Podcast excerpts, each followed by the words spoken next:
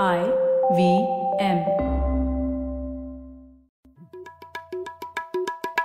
भाई हम हिंदुस्तानियों को बतियाना बड़ा पसंद है। बंगाली में अड्डा उड़िया में खोटी कन्नड़ा में हरटे और हिंदी में पुलियाबाजी। इस कला के लिए हमारी हर भाषा में एक शब्द है। तो प्रणय और मैं तो अक्सर मिलकर पुलियाबाजी करते ही रहते हैं। हमने सोचा कि आपको भी इसमें शामिल कर लिया जाए। तो आइए प्रणय और सौरभ के साथ करते हैं पुलियाबाजी। हेलो सौरभ कैसे हैं आप? बस प्रणय बढ़िया तुम बताओ? सौरभ आज किस बात पे चर्चा की जाए? अब प्रणय आजकल मतलब क्रिप्टो जो भी आईपीएल देख रहा होगा अभी वो तो इंडिया में समझ गया होगा क्रिप्टो करेंसी क्या होती है और क्रिप्टो करेंसी हार्ड बिल्कुल नहीं है बहुत आसान है सब लोगों को इसमें घुसना चाहिए राइट अभी तो ये सबकी ज़ुबान पर है। तो मैं काफ़ी लोगों के मुँह से सुन चुका हूँ कि ये क्रिप्टो करेंसी क्या है और हम लोगों ने तो बिटकॉइन पे एपिसोड भी किया था पहले। हमने तो ढाई साल पहले किया था। तो हम्म। लेकिन ये अचानक से कैसे इतना बड़ा हो गया है और इसमें और क्या क्या हो गया है नया? ढाई साल इसमें तो एकदम पूरे जीवन काल जितना बड़ा समय है क्रिप्टो की दुनिया में। तो एक अपडेट का टाइम आ गया है मेरे ख्याल से तो आज का एपिसोड जरा ये क्रिप्टो की दुनिया में किया जाए। हाँ अ, मुझे नहीं लगता अभी भी लोगों को समझ में आया है क्या है पर इंटरेस्ट तो है काफ़ी हाँ। इंटरेस्ट हो गया है। और शायद नई बात यह है कि अब फिनेंस से भी बाहर निकल गया है ना ये जो हम लोग बात कर रहे हैं ब्लॉकचेन की अ, क्योंकि मुझे याद है पिछली बार जब हम लोगों ने एपिसोड किया था उसका एपिसोड का टाइटल भी था बिटकॉइन एक क्रांतिकारी सोच। तो अब वो क्रांतिकारी सोच शायद अब ढाई साल बाद प्रैक्टिस में आ रही है और हम लोग थोड़े क्रांतिकारी एप्लीकेशंस भी देख रहे हैं। तो समझना चाहिए इसके ऊपर क्या हो क्या रहा है। बिल्कुल बिल्कुल। तो हमारे साथ फिर से हम लेकर आए हैं नीलेश को जिन्होंने पिछली बार इतने अच्छे से समझाया था बिटकॉइन के बारे में और ब्लॉकचेन के बारे में भी। तो नीलेश स्वागत है आपका फिर से।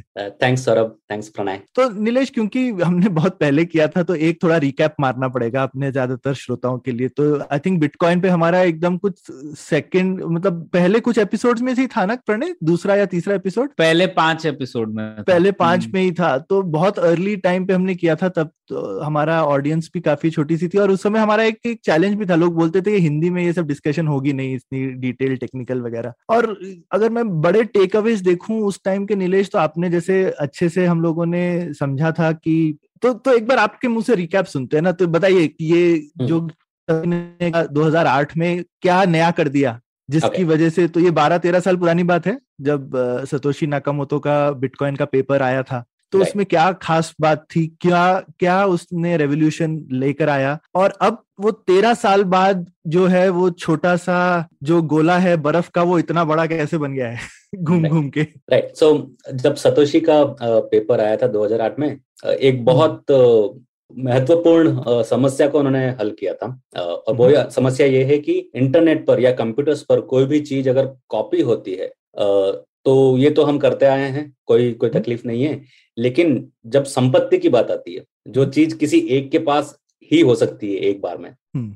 ये कंप्यूटर्स पे बनाना तभी संभव था जब आप किसी थर्ड पार्टी की या जैसे जो कोई बैंक होता है या सरकार होती है आप उनकी सहायता से लें ताकि वो सारा रख रखाव कर सके कि ये सौ रुपए किसके अकाउंट से निकले और किसके अकाउंट में गए ये ज़मीन किसने खरीदी और किसने बेची ये स्टॉक है कंपनी ने जब इश्यू किया तो वो किसके शेयर होल्डर को मिला राइट हम्म। ये संपत्ति का रख रखाव करने के लिए हमेशा से एक सेंट्रल एजेंसी की ज़रूरत पड़ी है चाहे वो स्टॉक एक्सचेंज हो चाहे वो आरबीआई हो चाहे गवर्नमेंट हो चाहे बैंक हो। और इंटरनेट ने आके जब मैसेज करने को पूरा डिसेंट्रलाइज कर दिया इसको विकेंद्रीकरण कैसे हम्म। तो मुझे आपको मैसेज करने के लिए अ, मैं चाहूँ तो जीमेल यूज़ करता लेकिन मैं चाहूँ तो हम दोनों अपने पसंद का ईमेल सर्वर यूज़ कर सकते हैं। बिल्कुल. या ईमेल नहीं भी हो तो हम डायरेक्टली कनेक्ट कर सकते हैं अपने मशीनें इंटरनेट के ऊपर और जिसे पीयर टू पीयर कहते हैं सीधे एक से एक के तार लगा दें। एक से एक इसको पीयर टू पीयर कहते हैं। तो पीयर टू पीयर कम्युनिकेशन तो आ चुका था कई सालों से और काफ़ी अच्छे से चला था उसके बाद आपने देखा है इंटरनेट इंडस्ट्री कैसे बढ़ी है। हम्म, अ, क्योंकि बिना किसी सेंट्रल एजेंसी के कस्टमर और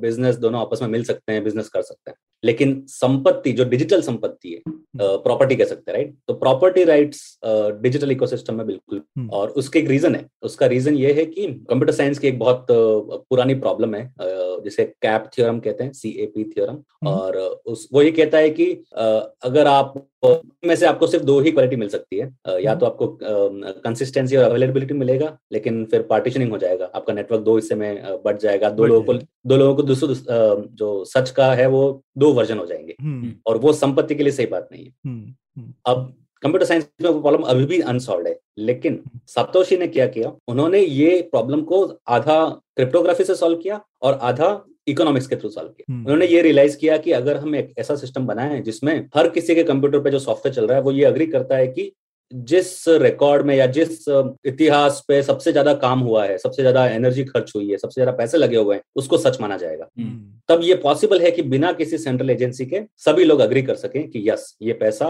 एक्स ने वाई को दिया या आपने प्रणय को दिया। अब पैसा ऐसी चीज़ है पैसा या संपत्ति एक ऐसी चीज़ है जो पब्लिक होना ज़रूरी है। मैं बताता हूँ क्यों। जब आपके पास कैश में कॉइन है तब तो कोई तकलीफ़ नहीं क्योंकि आप उसका एक बार में आप उसको कॉपी नहीं कर पाते राइट हम्म, जब आपने सौ रुपए दिए प्रणय को और प्रणय अगर मेरे पास आया खर्च करने के लिए तो मुझे पता है कि प्रणय उस सौ रुपए का मालिक है। मुझे उसकी हिस्ट्री जानने की ज़रूरत हम्म, लेकिन यही काम अगर आप डिजिटली करेंगे किसी भी डिजिटल चीज़ का कॉपी आराम से हो जाता है राइट क्योंकि ज़ीरो कॉस्ट में कॉपी होता है। हम्म, अब आपके पास ये चांस मिल जाता है कि आप प्रणय को एक कॉपी दें और एक कॉपी अपने पास खुद रखें। और इससे पहले कि प्रणय मेरे पास आ सके कि ये मुझे सौरभ ने सौ रुपए दिया अब मैं सौ रुपए का मालिक हूँ ये खर्च करके मुझे पिज्जा दे दो। हम्म, लेकिन उससे पहले अगर आप मेरे पास आ गए तो प्रणय ने जिस चीज़ दे के सौ रुपए लिए थे वो लॉस हो गया बिल्कुल। Right. तो प्रॉपर्टी ऐसी चीज़ है जो पूरे नेटवर्क को पता होना चाहिए कि कौन किसका मालिक है। इसको बिटकॉइन पेपर में डबल स्पेंडिंग अटैक बोला है। अच्छा। तो ये संभव नहीं होना चाहिए कि किसी सिस्टम में कोई भी व्यक्ति एक ही कॉइन को दो जगह स्पेंड कर सके। बढ़िया और उसका जो सोल्यूशन है वो है ब्लॉक तो हम्म। अब वो थोड़ा सा टेक्निकल है वो लास्ट टाइम शायद हमने डिस्कस किया डिस्कस था। किया था और ठीक है हम आई मीन हमारी ऑडियंस मान सकती है कि भाई ब्लॉकचेन से ये डबल एंट्री वाली जो प्रॉब्लम है वो सॉल्व हो जाती है। डबल स्पेंडिंग वाली डबल स्पेंडिंग यस है ना? एक एक एक अगर अगर किसी ने पूरी बेसिकली ये ये एक ऐसा बही खाता है जो सबके पास है। एक बही खाता है सबके पास है और इसमें फेरबदल करना ऑलमोस्ट असंभव है। हाँ। हाँ। अगर आप फेरबदल करेंगे तो पूरा नेटवर्क को पता चलेगा और आपका ही नुकसान होगा। बिल्कुल बिल्कुल बिल्कुल। और लेकिन एक और बड़ी खास बात है ना बिटकॉइन की कि ये बही खाता है जो सार्वजनिक बही खाता है लेकिन आप वहाँ पर बिल्कुल जिसको कहते हैं अनोनिमस रह सकते हैं और आप अपनी आइडेंटिटी जो है वो तो ये ये कैसे खेल है? करेक्ट सो कंप्यूटर साइंस के क्रिप्टोग्राफी सब्जेक्ट में uh, एक बहुत बोलते हैं पब्लिक की क्रिप्टोग्राफी इसमें हर इंसान चाहे जितने प्राइवेट कीज बना सकता है हम्म। वो प्राइवेट कीज हमेशा प्राइवेट रहती है कभी किसी के साथ शेयर नहीं की जाती हम्म। लेकिन उस प्राइवेट की के बेसिस पर आप एक पब्लिक की बना सकते हैं जो आप एक तरह से आपका यूज़र नेम है या एक तरह से आपका एड्रेस है ये हम्म। आप पब्लिक में अनाउंस कर सकते हैं जिसे आपको मैसेज करना है वो उस पब्लिक की को मैसेज करेगा हम्म। लेकिन उसको खर्च करने के लिए आपको प्राइवेट की ज़रूरत पड़ेगी हम्म, हम्म, तो अब बिटकॉइन में रियल आइडेंटिटी या कोई भी लिंकेज नहीं है। इसलिए हम बोलते हैं कि कंप्लीट प्राइवेसी है। लेकिन वो बही खाता फिर भी पूरा सार्वजनिक है। वो इसलिए हम्म। क्योंकि किस पब्लिक की ने किस पब्लिक की को पैसे भेजे ये चीज़ें पूरी रिकॉर्डेड है। तो आप चाहे जितने पब्लिक की बना सकते हैं लेकिन जो ट्रांजेक्शन हो रहे हैं वो सारे पब्लिक हम्म, जैसे सारे सबको सब- पता है कि सतोशी के पास कितने पैसे हैं लेकिन किसी को ये नहीं पता सतोशी कौन है। एग्जैक्टली ठीक है बिल्कुल सही बिल्कुल सही है। है ना? हाँ, सबको पूरी दुनिया को पता है कि सतोशी के पास कितने बिलियन डॉलर हैं पर किसी को नहीं पता सतोशी ज़िंदा भी है कि नहीं ये भी नहीं पता है किसी को। या एक इंसान है या नहीं। एक इंसान है या मतलब हाँ मल्टीपल है ये भी नहीं पता ज़िंदा है या नहीं अभी तक ये भी नहीं पता कुछ कुछ नहीं पता वो वो आदमी है या औरत ये भी नहीं पता। हो सकता है कोई सरकार हो कोई सरकारी बैंक हो कोई हैकर हो क्या कोई क्या मालूम क्या मालूम। कुछ कुछ पता नहीं तो ये ये ये तो ये बिटकॉइन में जिसको कहते हैं एक थोड़ा सा मैजिक भी है हाँ। लेकिन हम्म। ये मैं कहूँगा कि अगर आप उस फ़ील्ड में हैं और अगर आपने वो बिटकॉइन का पेपर पढ़ा तो तीस मिनट बाद आपको लगेगा कि अरे ये तो काफ़ी सिंपल था। हम्म। तो हम्म, मैं मेरा मानना ये है कि ये कोई अकेला आदमी ही है एंड और ये इतना मुश्किल नहीं- तो ये ऑफ़ कोर्स आविष्कार होने के बाद पता चलता है हमें कि कितना हाँ, इजी हाँ, था। हाँ, लेकिन ये कोई ऐसा नहीं है कि किसी ने न्यूक्लियर बॉम्ब का आविष्कार किया या ठीक। प्राइ- प्राइवेट में रॉकेट बना के भेज दिया राइट ये हम्म। सिर्फ़ एक छोटा सा एक स्टेप था जिसने रियलाइज़ किया कि यू नो अगर हम उसमें पैसा खर्च करें और सबसे सबसे महँगी और और इसमें काफ़ी इंटरेस्टिंग चीज़ थी कि क्योंकि उन्होंने जिसको बोलते हैं ना ह्यूमन बिहेवियर इकोनॉमिक्स और कंप्यूटर साइंस को एक साथ लेकर आए जो कि अक्सर लोग ये अलग अलग फ़ील्ड में अलग अलग लोग काम करते हैं ना। तो उन्होंने देखा कि इकोनॉमिक इंसेंटिव्स लोगों के कैसे एक साथ चलेंगे और काफ़ी सारे इसमें जो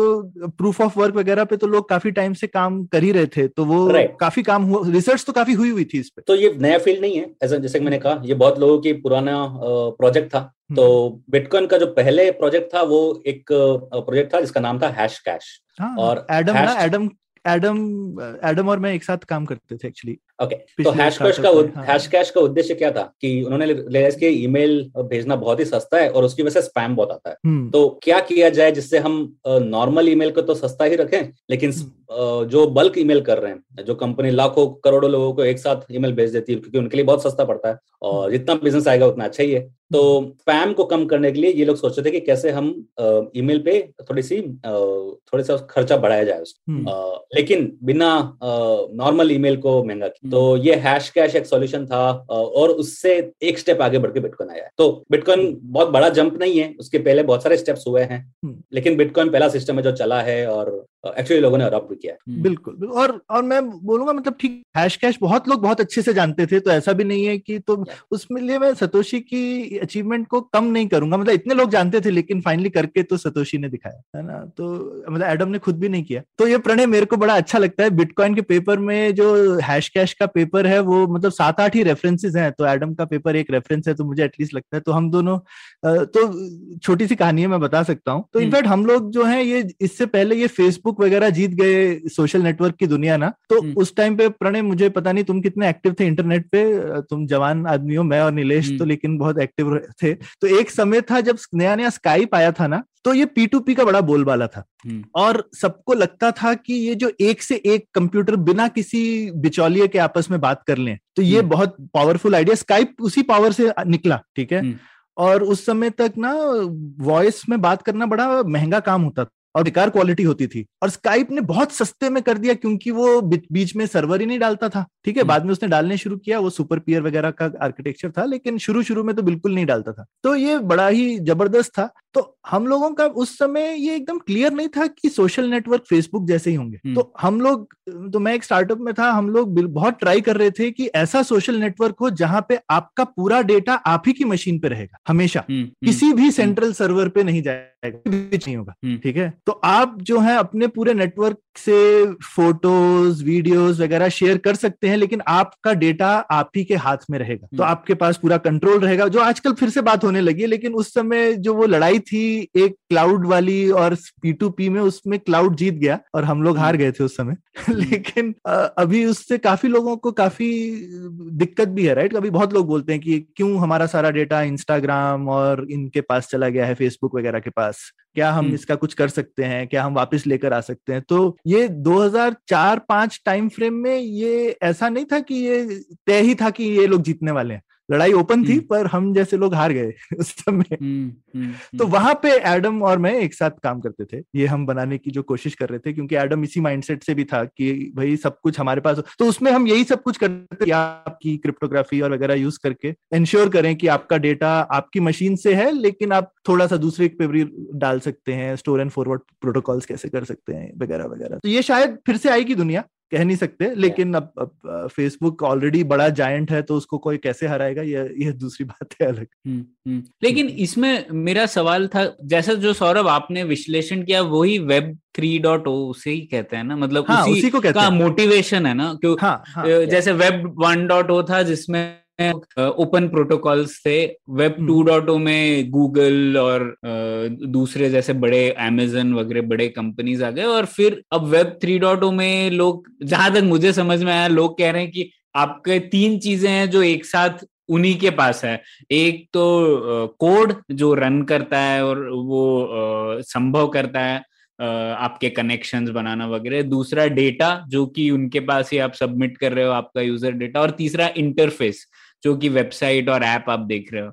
तो वो सब एक कंपनी के पास है और वेब थ्री डॉट ओ में शायद वो बोल रहे हैं कि ये सब डिसइंटरमीडिएट हो जाएगा और डेटा आपके पास रहेगा और शायद इंटरफेस और कोड कहाँ रहेगा वो तो आप दोनों ही बता सकते हैं। लेकिन ये शायद ये विभाजन करने की कोशिश है जिसे वेब थ्री डॉट कहते हैं। ये कहना ठीक है क्या? नीलेश आप क्या बोलोगे? हाँ काफ़ी हद तक सही है यही है। सो हाँ। uh, so, लेकिन वेब थ्री नया नहीं है। 2015 में जब इथीरियम आया था हम्म। उन्होंने रियलाइज़ किया कि लोग ज़्यादातर लोग अपने टाइम वेब ब्राउज़र में स्पेंड करते हैं। तो ब्लॉकचेन के साथ इंटरेक्ट करने के लिए एक ब्रिज टाइप का कुछ इंटरफेस बनाना पड़ेगा तो हम्म। उन्होंने जा, जावास्क्रिप्ट में एक लाइब्रेरी बनाई और उसका नाम रखा था वेब थ्री हम्म। तो ये वेब थ्री नया नहीं है दे बेसिकली उन उनके मन में ब्लॉकचेन के जो लोग हैं उनके मत से वेब थ्री मतलब यही होगा कि सेंट्रलाइजेशन कम हो लोगों के पास ज़्यादा पावर आए लोग अपने प्रॉपर्टी खुद कंट्रोल कर सकें। तो यस हम्म। ये कहना सही है। प्रणय जब वेब टू आया था ना तो वेब टू भी जब आया था तो हम तो इंडस्ट्री में उस समय थे ही जब आ रहा था वेब वन से वेब टू वेब टू ज़्यादा इंट्रैक्शन के बारे में था ओनरशिप के बारे में नहीं था। लेकिन वेब हम्म। टू की दुनिया में ओनरशिप सेंट्रलाइज हो गई। ऐसी। ऐसा ना ज़रूरी थी होनी। लेकिन काफ़ी वजह हैं जिनकी वजह से हो गई ठीक है? अब वो वो छोड़ देते हैं कि क्यों हो गई? लेकिन वेब टू जो था वो सिर्फ़ इस बारे में था कि वेब वन में आप सिर्फ़ डेटा कंज्यूम करते थे लिखते कम थे हम्म। हम्म, और इंटरेक्ट हम्म। कम करते थे उससे वेब टू का मेन मकसद यही था कि आप आप एडिट भी कर सको चेंज भी कर सको। आप सिर्फ़ कंज्यूमर नहीं है प्रोड्यूसर भी हैं। तो ये जो इतना बड़ा एक्सप्लोजन आया यूज़र जनरेटेड कंटेंट जिसको कहते हैं पूरी वेब टू की इजाद है ना? पहले हम्म। कुछ लोग डेटा बनाते थे बहुत सारे लोग कंज्यूम करते थे। Web hmm. टू में हम्म। आप देखोगे तो अब ये ये जो है ये मैनी टू मैनी हो गया सभी लोग बहुत डेटा बना रहे हैं और सभी लोग कंज्यूम कर रहे हैं। है ना? सब अपनी तो, फ़ोटो बनाकर डाल रहे हैं सब हज़ारों फ़ोटो लेते हैं रोज। ये ये ये, ये बहुत नहीं है ये पहले नहीं होता था ऐसा। हाँ, हाँ ठीक है कि लोग हज़ारों फोटोग्राफ हर इंसान हज़ारों फोटोग्राफ ले रहा हो और हज़ारों फोटोग्राफ के वीडियो भी ले रहा हो और आप वीडियो डाल सको इंटरनेट पे और उसको कोई तीसरा आदमी देख सके ये तो मतलब बड़ा मुश्किल काम हुआ करता था ठीक है। हाँ बिल्कुल। तो अभी क्या नीलेश ऐसे हो रहा है कि ठीक है अब बताया कि वेब टू में ज़्यादा एक बाढ़ आ गई कंटेंट की। तो अब ऐसा लोगों को लग रहा है कि अभी बाढ़ तो आ गई हम लोग इतना कंटेंट डाल रहे हैं पर इससे मेरे को क्या फ़ायदा हो रहा है? तो उस फ़ायदे के चलते चलते हाँ, हाँ, नुकसान। फ़ायदे से ज़्यादा नुकसान कि भाई मैं जो इतना डेटा डाल रहा हूँ ये मेरे बारे में इतना हम्म। कुछ बता रहा है डेटा और ये है किसी और कंपनी के हम्म। हाथ में। तो वो और शायद एक मतलब जैसे वेब थ्री में लोग क्या क्रिएटर इकोनॉमी को भी बढ़ावा मिलेगा। तो लोग ये भी सोच रहे हैं क्या कि इतना कंटेंट मैं जनरेट कर रहा हूँ तो मैं कैसे इसका फ़ायदा ज़्यादा उठा सकूँ? और उस वजह से ये अलग चीज़ों का शोध चल रहा है ऐसा कहना ठीक है क्या हाँ तो अब लंबी कहानी है बिटकॉइन के बाद की जो हिस्ट्री है लेकिन हम्म। उससे एक चीज़ जो संभव हुई है वो ये हो गया है कि जो ओपन सोर्स प्रोजेक्ट्स हैं वो हम्म। अब अपने यूज़र्स को रिवॉर्ड दे सकते सो so, अगर आज यूट्यूब जैसे कोई साइट अगर बनाता है वेब थ्री वाले इकोसिस्टम में तो हम्म। उनका अप्रोच ये रहेगा कि वो बोलेंगे कि अच्छा जो सबसे पहले इतने वीडियोस अपलोड करेगा उनको इतने कॉइन्स मिलेंगे जो इतने सब्सक्राइबर्स हम्म। जो सब्सक्राइबर्स लेके आएगा उसको इतने कॉइन्स मिलेंगे और क्योंकि वो कॉइन्स अप्रिशिएट होते हैं तो एक तरह से वो स्टॉक होल्डर हो गए तो हम्म। एक तरह से ये प्रोजेक्ट्स अभी इस इस लेवल पे पहुँच गए हैं कि अब आप कंपनीज़ को फंड करने के बजाय प्रोजेक्ट्स को फंड कर सकते हो और प्रोजेक्ट्स का कोई, आ, कोई मालिक नहीं है कोई प्राइवेट लिमिटेड कंपनी नहीं है वो कि वो सारे प्रॉफिट अपने पास ही रखेंगे वो प्रोजेक्ट इंडिपेंडेंटली चलता है इन्फिनेटली चलता रहेगा और अपने यूज़र्स को रिवॉर्ड करता है तो ये एक हम्म। तरह से फंडिंग का ज़रिया बन गया है पब्लिक गुड्स के लिए। हम्म। अब पब्लिक गुड्स में आप चाहे जो चाहे रख सकते हैं राइट तो आप ये कहना चाहते हैं कि विकीपीडिया कौन वो लोग हैं जो विकीपीडिया पर जाकर इतना एडिटिंग करते हैं और इतना क्लीन करते हैं? क्योंकि विकीपीडिया में बहुत सारे लोग आते हैं जो हम्म। गलत तथ्य डाल के जाते हैं। तो जो क्लीन करने का काम कर रहे हैं उनको क्या मिल रहा है? विकीपीडिया हम्म। में अभी अभी कोई कुछ नहीं मिलता राइट लेकिन क्या हम क्या हम एक नया विकीपीडिया बना सकते हैं जहाँ पे कुछ ऐसे इंसेंटिव बनाए जाएँ ताकि वो कभी उसको डोनेशन की ज़रूरत ना पड़े कभी उसको एडवर्टाइजिंग की ज़रूरत ना पड़े हम्म। इस ये एक तरीका है सोचने का पब्लिक गुड्स फंडिंग का और ये पॉसिबल हुआ है ब्लॉकचेन पे लोग क्राउड फंडिंग कर सकते हैं राइट आप हम्म। आपका जो प्रोजेक्ट है आप नया टोकन बना सकते हैं उस टोकन को आप आईसीओ जिसको बोलते हैं इनिशियल कॉइन ऑफरिंग उस तरह से आप बोल सकते हैं कि हे जो लोग भी जल्दी पैसा सपोर्ट करेंगे या फीचर सपोर्ट करेंगे या प्रोग्रामिंग में सपोर्ट करेंगे या डिज़ाइन में करेंगे या फिर यूज़ आके आके यूज़ करेंगे प्रोडक्ट को उनको कॉइन सस्ते में मिल जाएँगे बाद में अप्रिशिएट हो जाएँगे तो आपका प्रॉफिट तो हम्म, एक तरह से हम्म। ये अभी ऐसा पॉसिबल हो गया है कि आप प्रोजेक्ट बना सकते हैं बिना किसी ऑर्गेनाइजेशन के राइट बिना किसी लीगल एंटिटी के इसलिए आपने क्रिप्टो में हम्म, पर इसमें एक सवाल है जो जैसे प्रोजेक्ट की बात कही आपने पर जो प्रोजेक्ट बना रहा है वो भी तो कुछ कट लेगा ना अपना आ, क्योंकि वो कुछ तो मेहनत कर रहे हैं। तो ऐसा क्यों कहते हैं कि वेब थ्री डॉट में लोग कहते हैं कि कोई इंटरमीडिएटरी ही नहीं रहेगा? ऐसा कहना तो ठीक नहीं है ना? कोई ना कोई तो बीच में है जो बना रहा है ये प्रोजेक्ट तो जो लोग शुरुआत करते हैं जो प्रोमोटर्स या फाउंडर्स जैसे कह लीजिए राइट यस वो अपने लिए थोड़े जो ज़्यादा टोकन रखते हैं और हम्म। इसीलिए स्कैम्स भी ज़्यादा हैं कुछ लोग पचास प्रतिशत अपने पास रख लेते हैं लेकिन हम्म। दिखाते ये कि मैंने सिर्फ़ दस प्रतिशत रखा है। हम्म। और लेकिन ऐसे भी प्रोजेक्ट्स हैं जहाँ पे वो पब्लिकली ट्रांसपेरेंटली बोलते हैं कि देखो दस परसेंट हमने रखा है दस परसेंट हमारे इन्वेस्टर्स के लिए है बाकी एटी परसेंट कम्युनिटी के लिए अच्छा। राइट या जो भी आपको परसेंटेज रखना है कुछ लोग चालीस परसेंट रखते हैं कुछ लोग बीस परसेंट रखते हैं। तो ऐसा होता है क्योंकि शुरुआत में काम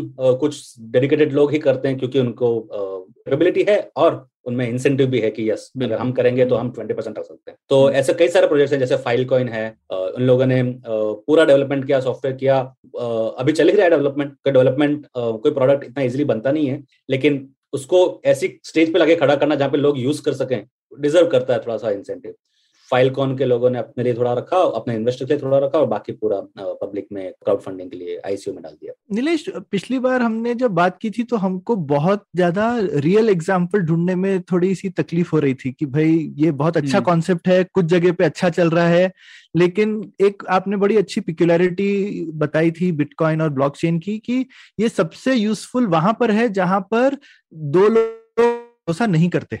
तो आप आपस में बेसिकली सौदेबाजी कर सकते हैं बिना भरोसे के है ना? तो एक बड़ा अच्छा है तो जहाँ पे भी हमको लगता है लेकिन कि भरोसा है तो एक बड़ा ज़बरदस्ती का यूज़ केस बनता है कि आप ब्लॉकचेन ज़बरदस्ती डाल दो। भाई जब सब लोग आपस में भरोसे वाले हैं तो एक। ज़बरदस्ती में घुसाने वाली बात है। तो इसका सही में उपयोग तब आता है जब बहुत सारे लोग आपस में बिना भरोसे के आपस में सौदेबाजी करना चाहें।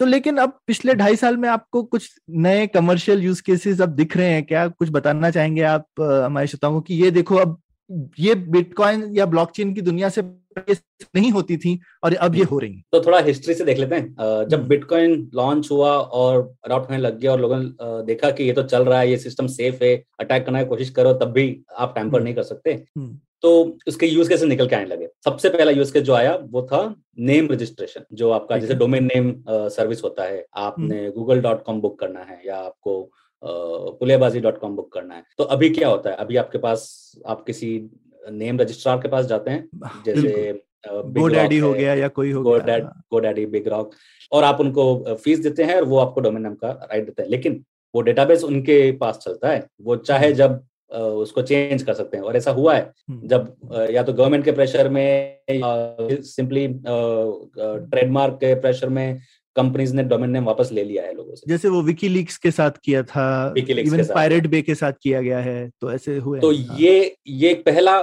ऐसा यूज़ केस ब्लॉकचेन पर बन के आया जिसमें करेंसी या money was not the goal पैसा नहीं था ये नेम था। ये भी एक टाइप की प्रॉपर्टी है। Hmm. और लोगों ने बोला चलो बिटकॉइन का सॉफ्टवेयर लेते हैं थोड़ा सा चेंज करते हैं इसको नेम कॉइन करके चलाया उन्होंने। Hmm. तो नेम कॉइन चलने लगा। और फिर कुछ लोग आए दूसरा यूज़ केस यूज़ केस लेके आए कि हमारे पास ये ये भी एक डिजिटल प्रॉपर्टी है डिजिटल प्रॉपर्टी हम इसे ट्रैक करना hmm. चाहते हैं। बिटकॉइन का सॉफ्टवेयर लिया चेंज करके वो चलने लगे।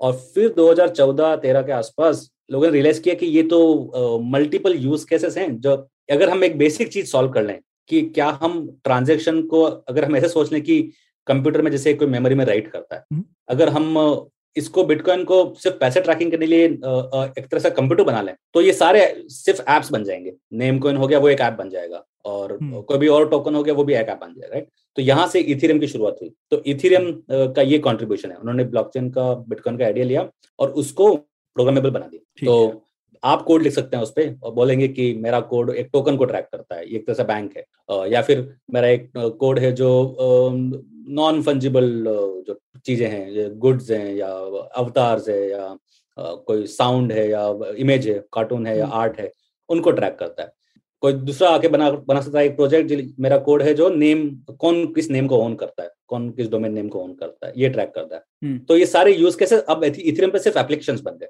तो एक तरह से इथेरियम हम्म। एक टाइप का वर्ल्ड कंप्यूटर है ये हम्म। सभी की मशीन पे चलता है कोई इसे टैंपर नहीं कर सकता बिकॉज़ सभी की मशीन पे चलता है इसलिए बहुत महँगा है लेकिन कोई इसे बंद नहीं कर पाएगा तो ये सच है आज तक जब से शुरू हुए बिटकॉइन और इथेरियम बंद नहीं हुए हम्म, कोई चाहे चाइना पीछे पड़ जाए चाहे यूएस सरकार पीछे पड़ जाए बिटकॉइन और इथेरियम को बंद करना बहुत मुश्किल है। तो उसकी कंडीशन है उसकी कंडीशन ये अच्छा। है कि जो लोग माइनिंग कर रहे हैं उसमें से 50 परसेंट आपके कंट्रोल में होने चाहिए। ठीक और उसके लिए आपको बहुत सारे सीपीयूज लगेंगे बहुत सारी इलेक्ट्रिसिटी लगेगी लेकिन अगर आप ओनली तभी आप कर पाएँगे जब आपके पास 50 परसेंट नेटवर्क का कंट्रोल होगा। अगर आपके पास हम्म। 50 परसेंट कंट्रोल है तो लोगों का कहना मानना ये है कि तब आपके पास आपका आपके फ़ायदे में वही बात है कि बिटकॉइन हेल्दीली चलता रहे। उसके उसके अब उसको क्यों टॉर्पिडो करेंगे? अनलेस कि आप चाइना है। करेक्ट हम्म। तो जो तो जो उस- एक गा- जो गाँव का जो गाँव का जो सबसे बड़ा गुंडा होता है वो गाँव को खुद को डैमेज नहीं करता राइट बिल्कुल हम्म। बिल्कुल। हम्म, तो इसमें थोड़ा मुझे अ, एक और तार छेड़ना था कि आप लोगों ने चाइना की बात की तो चाइना में पहले तो ज़्यादातर माइनिंग बिटकॉइन की चाइना में ही होती थी। बिल्कुल। तो एक तरीके से थोड़ा ऐसे वलनरेबिलिटी थी थोड़ी एक दुखती रख थी। लेकिन अब चाइना ने ही बैन कर दिया है क्रिप्टो करेंसी तो उसकी वजह से शायद माइनर्स भी कम इंसेंटिव होगा और शायद माइनर्स चीन की बजाय और दूसरे देशों में आएँगे तो एक ये पॉजिटिव चीज़ हो गई ना चीन का जो खतरा था वो थोड़ा कम हो गया ये कहना ठीक हो गया क्या हाँ मेरे हिसाब से तो। सो so, इसमें पॉलिटिक्स है बिल्कुल है। हम्म, तो आप ये मान के चलिए आप एक साधारण नागरिक हैं और आपके ऊपर तीन लोग राज करना चाहते हैं। हम्म। एक है दुनिया भर के सरकारें चाहती है कि आपका आप टैक्स पे करें और आपके आपकी इनकम ट्रांसपेरेंट हो और और दूसरे हैं कॉरपोरेशन जो जायंट टेक्नोलॉजी जायंट्स हैं। वो अब इतने बड़े हो चुके हैं कि कई कई सारे देशों की सरकारों से भी ज़्यादा पावरफुल है। हम्म। और तीसरा है पी टू पी नेटवर्क्स तो हम्म। अब ये तीनों चीज़ें आपस में एक दूसरे को शक की नज़र से देखती हैं। सरकारें कॉर्पोरेशन पे भरोसा नहीं करती कॉर्पोरेशन सरकारों पे भरोसा नहीं करते दोनों ब्लॉकचेन पे भरोसा नहीं करते ब्लॉकचेन वाले कॉर्पोरेशन पे भरोसा नहीं करते। और ये पॉलिटिक्स चलेगी।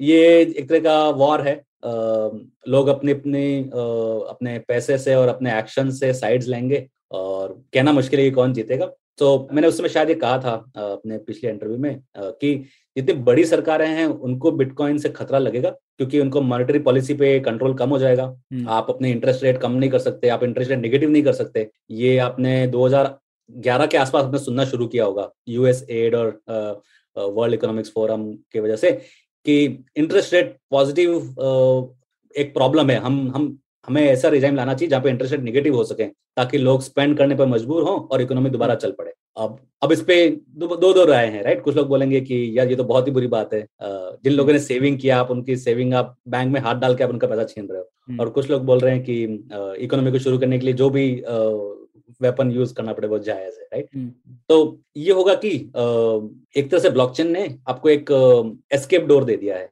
जहाँ पे आपको सरकार खराब मॉनेटरी पॉलिसी लगाएगी, लोग बिटकॉइन में या क्रिप्टो करेंसी में अपना पैसा सेव कर रखे ये देखने मिल रहा है वेनेजुएला में अभी। जहाँ हम्म। पे महँगाई की दर हो गई है एक लाख या दस लाख प्रतिशत। हम्म। तो वहाँ की लोकल करेंसी में लोगों का बिल्कुल भरोसा नहीं है। या तो वो डॉलर ले रहे हैं या बिटकॉइन और ये हमारे पिछले एपिसोड से अब तक का एक रियल लाइफ उदाहरण है जहाँ पे बिटकॉइन ने एक्चुअल इवन अर्जेंटीना में भी शायद। तो अर्जेंटीना वेनेजुएला दोनों देशों में मतलब लोगों की बिटकॉइन ने लिटरली जान बचा ली है क्योंकि उनकी सरकारें उनके पैसे उनका पैसा बर्बाद करने पर तुली हुई है।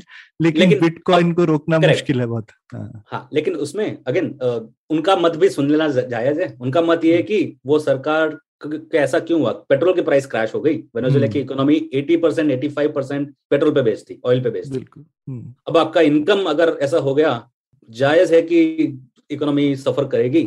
अब उसको दोबारा ट्रैक पे लाने के लिए सरकार के पास दो ही तरीके होते हैं। या तो फ़िज़िकल पॉलिसी होता है कि कितना खर्चा करेगी कहाँ खर्चा करेंगे या मॉनिटरी पॉलिसी होता है इंटरेस्ट रेट क्या होगा राइट? हम्म।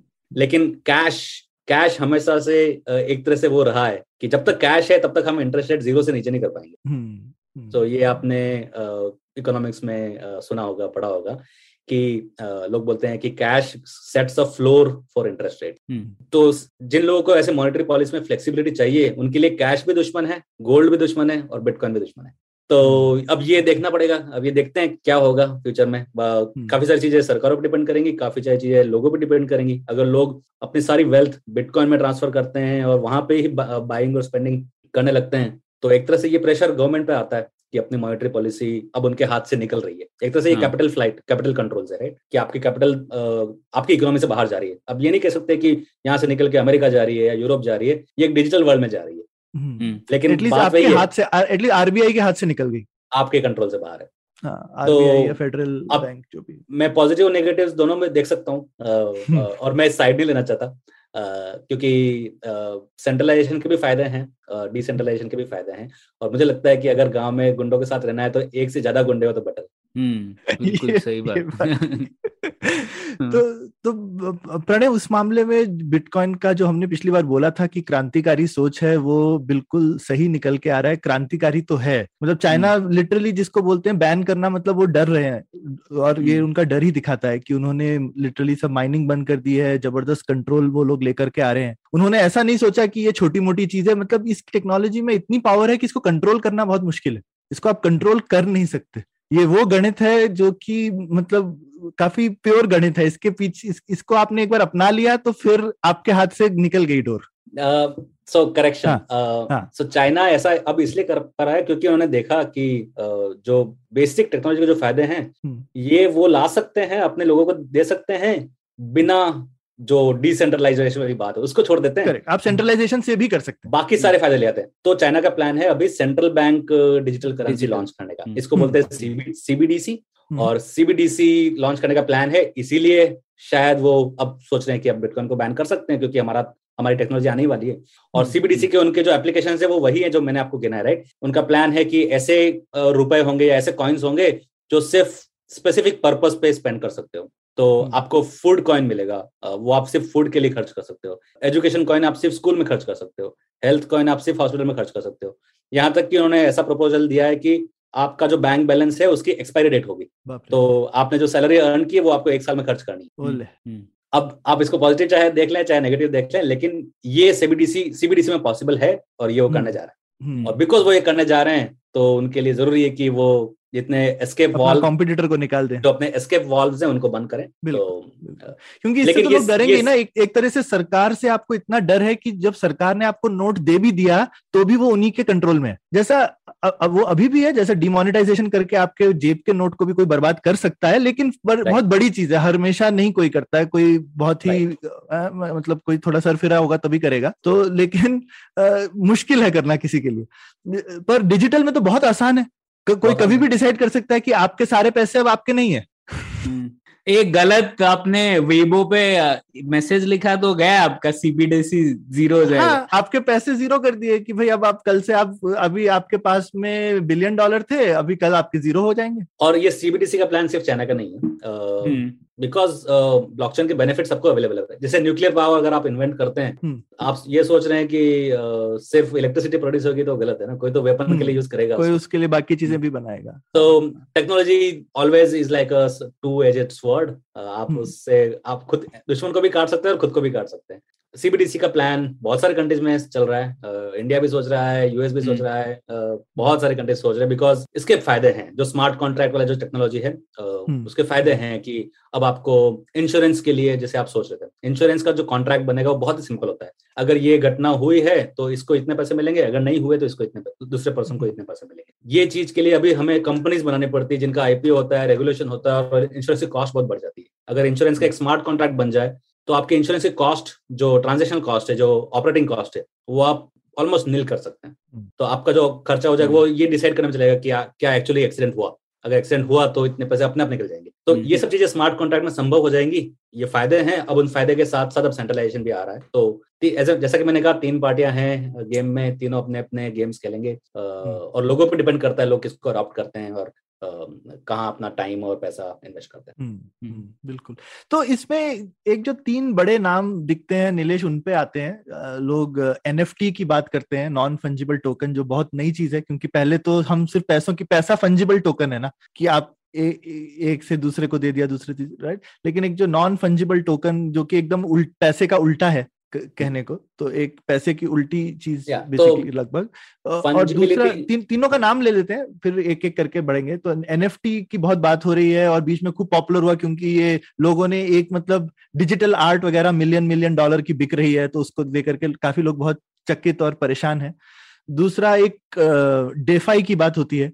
डिसेंट्रलाइज फाइनेंस की जिसकी हम्म। दुनिया में आप बहुत हैं घुसे हुए तो उसके बारे में हम्म। बात कर सकते हैं या फिर जैसे आप जो इंश्योरेंस के यूज़ केसेस बता रहे हैं सेंट्रल बैंक के बता रहे हैं और बिटकॉइन जिसका पार्ट है इन वे और तीसरा है डाओ कि ये बिटकॉइन की दुनिया यूज़ करके डाओ जो है कि आप कैसे ऑर्गेनाइजेशन को भी मैनेज कर सकते हैं डाओ के थ्रू तो उल्टा से शुरू करते हैं बेसिकली मैं सोच रहा हूँ क्योंकि डाओ शायद सबसे बहुत ही इंटरेस्टिंग चीज़ है मैंने सोचा भी नहीं था डाओ वगैरह के बारे में थोड़ा आपने ज़िक्र किया कि कैसे आप इंसेंटिव वगैरह बना सकते हैं। फटाफट डाओ के बारे में बताइए फिर एन uh, और डीफाई के बारे में बात करते हाँ तो ये सारी चीज़ें शुरू होती है इथीरियम से क्योंकि इथेरियम आपको आप जो प्रोग्राम लिखना चाहें लिख सकते हो। हम्म। और और एक बार आपने लिख दिया तो आप उसके इंचार्ज में नहीं है, वो प्रोग्राम चलता रहेगा। बिल्कुल। और इसमें एक अच्छी मैं चीज़ बोलना चाहता हूँ तो इथीरियम का एक बड़ा अच्छा एक फ़ायदा ये है ना नीलेश की बिटकॉइन तो एक टेक्नोलॉजी है तो कोई भी अपना कॉइन बना सकता है। बिटकॉइन एक कॉइन है, लेकिन मैं सेम कोड यूज़ करके भाई हम एक पुलियाबाजी कॉइन बना दें या कुछ और बना दें, है ना? लेकिन कोई भी नया आदमी कॉइन बनाएगा तो उसके लिए इतनी अडॉप्शन और इतना इंफ्रास्ट्रक्चर की उसको कोई थर्ड पार्टी आके फटाफट उठाना ले, ये बड़ा मुश्किल है बनाना। भाई हमने अगर चार सर्वर लगाए, कोई तीसरा आदमी दस सर्वर लगा के पूरा कॉइन हमारा टेक ओवर करके सारे पैसे लेके चंपत हो जाए पता चला। ठीक है? तो, तो इथीरियम में एक फ़ायदा है कि बहुत बड़ा इंफ्रास्ट्रक्चर ऑलरेडी है और उसके ऊपर हम छोटी छोटी चीज़ बनाना आसान है। ये सही होगा समझना इथेरियम को? बिल्कुल बिल्कुल सही है। तो ये मैं आपको उदाहरण दे सकता हूँ। पहले हम्म। आप अगर तीस साल पहले जाएँगे तो आपके पास एक रिस्ट वॉच होती थी एक कंपास होता था और हम्म। अलग अलग टाइप का हार्डवेयर होता था। हर प्रॉब्लम के लिए आपको दोबारा पूरा सोल्यूशन बनाना पड़ता था। अब हम्म। आपके पास स्मार्टफ़ोन आ गया जो प्रोग्रामेबल है। और उसका फ़ायदा ये है कि अब आपके लिए सारे हर चीज़ एक ऐप के बराबर है। ठीक। राइट तो आप आपको म्यूज़िक सुनना है तो आप म्यूज़िक का ऐप ले लीजिए वीडियोस देखने हैं वीडियो का ऐप ले लीजिए। घड़ी टाइम देखना है तो घड़ी क्लॉक वाला ऐप है और रिमाइंडर का ऐप है।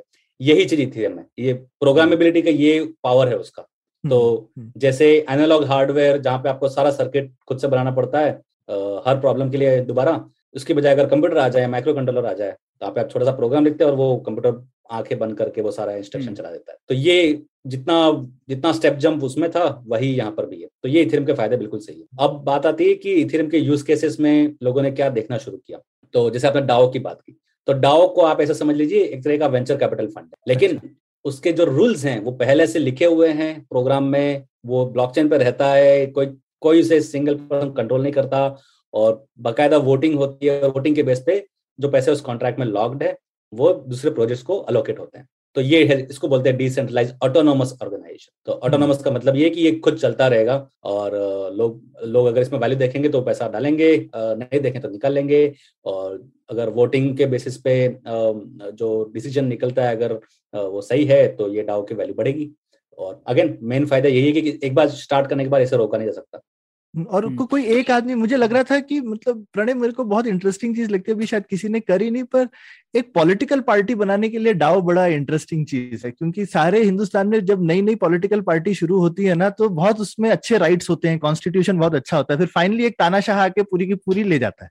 ठीक हम्म। है तो हम्म। अब वो अभी भी कर सकते हो आदमी बोलेगा ये पुराना डाव को भाड़ में जाए लेकिन इतना हम्म। आसान नहीं है ये एक कागज़ पे लिखी हुई चीज़ नहीं है और इसमें बहुत अच्छी चीज़ है कि जो लोग पार्टिसिपेट करें उनको अपनी पब्लिकली आइडेंटिटी बनाने की भी ज़रूरत नहीं तो हम्म। उनको आप थ्रेटन नहीं कर सकते उनके पीछे उनकी कनपट्टी पे पिस्तौल नहीं रख सकते उनको रिश्वत नहीं दे सकते आसानी से है ना? तो एक बार अगर आप इस तरीके की चीज़ करो मुझे लगता है कि कल को ये चीज़ शायद पॉलिटिक्स को भी रेवोल्यूशनाइज कर दे। ये मतलब एक तरीका है आपकी ऑर्गेनाइजेशन का कॉन्स्टिट्यूशन बनाने का जो कि प्रोग्रामेटिक है। तो थोड़ा समझाइए ना नीलेश कैसे काम करेगा? मान लीजिए सौरभ और प्रणय पुलियाबाजी पार्टी शुरू करना चाहता है और वो डीए डाव पे बनाना चाहते हैं। कैसे मतलब थोड़ा एक उदाहरण से समझाइए कैसे चलेगा ओके okay, तो पॉलिटिकल पार्टी बेस्ट उदाहरण तो नहीं है क्योंकि हम्म। ये पॉलिटिक्स करने के लिए आपको ब्लॉकचेन से बाहर जाके रियल वर्ल्ड में जाके कुछ करना जाना पड़ता है हाँ, जहाँ भी आप रियल वर्ल्ड में जाते हैं ब्लॉकचेन का सहारा नहीं है राइट? हम्म।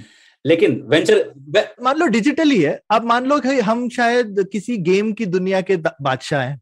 करेक्ट हम्म। जैसे वेंचर कैपिटल की बात करते हैं वेंचर कैपिटल में क्या हो रहा है? बिकॉज़ इथेरियम में हर कोई अपना नया टोकन बना सकता है नया प्रोजेक्ट अपना अपने इन्वेस्टर्स को टोकन दे सकता है और वो टोकन के प्राइस मार्केट पे पता चलती है। तो अब वेंचर कैपिटल एक ऐसी चीज़ है जो आप डिसेंट्रलाइज ऑटोनोमाइज कर सकते हैं राइट आप अपने अभी ये कॉन्स्टिट्यूशन डाओ बनाया था ना वो एग्जांपल शायद लोगों को काफ़ी अच्छे से समझ में आ जाएगा। वेंचर कैपिटल काफ़ी लोगों को नहीं समझ में आता है ठीक से। ओके okay, तो uh, कहीं पे यूएस कॉन्स्टिट्यूशन का एक पुराना कॉपी है ग्यारह uh, में से एक कॉपी जो प्राइवेट है बाकी सारे सरकारी म्यूज़ियम में पड़ी है ये एक कॉपी कहीं प्राइवेट है जो ऑप्शन होने वाली थी। जितने ब्लॉकचेन पे जितने बड़े लोग हैं फॉलोअर्स हैं उन लोगों ने बोला कि ये तो हमारे लिए बहुत ज़रूरी है इसको खरीदना। तो क्यों ना हम अपने पैसे इकट्ठे करते और हम ऑप्शन में पार्टिसिपेट करेंगे। हम्म। तो एक उन्होंने डाउ का कोड लिखा पब्लिश किया कि अगर ये कंडीशन पास होती है तो पैसा खर्च करके हम कॉन्स्टिट्यूशन लेंगे नहीं तो वो पैसा वापस रिफंड हो जाएगा या रिक्लेम हो जाएगा। हम्म। तो और वो इतना जल्दी वायरल हो गया अब क्योंकि उसका इमोशनल वैल्यू है कॉन्स्टिट्यूशन ऑफ़ यूएस तो 40 मिलियन डॉलर्स उन्होंने रेज किया। हम्म, लेकिन वो ऑप्शन हार गए। हम्म, तो अब वो सोच रहे हैं कि अब या तो पैसा रिटर्न किया जाए या कुछ और किया जाए जो लोगों को पसंद आए। लेकिन डाओ का पर्पज यही है कि आप रूल्स लिख सकते हैं लोग वोट करके अपना पैसा डालते हैं और अकॉर्ड जो वोट का डिसीज़न होगा, उसमें वो कॉन्ट्रैक्ट अपने आप पैसा डिस्पर्स करता है। किसी का पर्सनल जजमेंट इन्वॉल्व नहीं होता। तो इसमें देखो ना, प्रणय, कितना, जैसे कॉन्स्टिट्यूशन खरीदने के लिए पैसा लेना था तो आपको किसी सेलिब्रिटी की ज़रूरत नहीं पड़ी जिसपे आप भरोसा कर रहे हैं।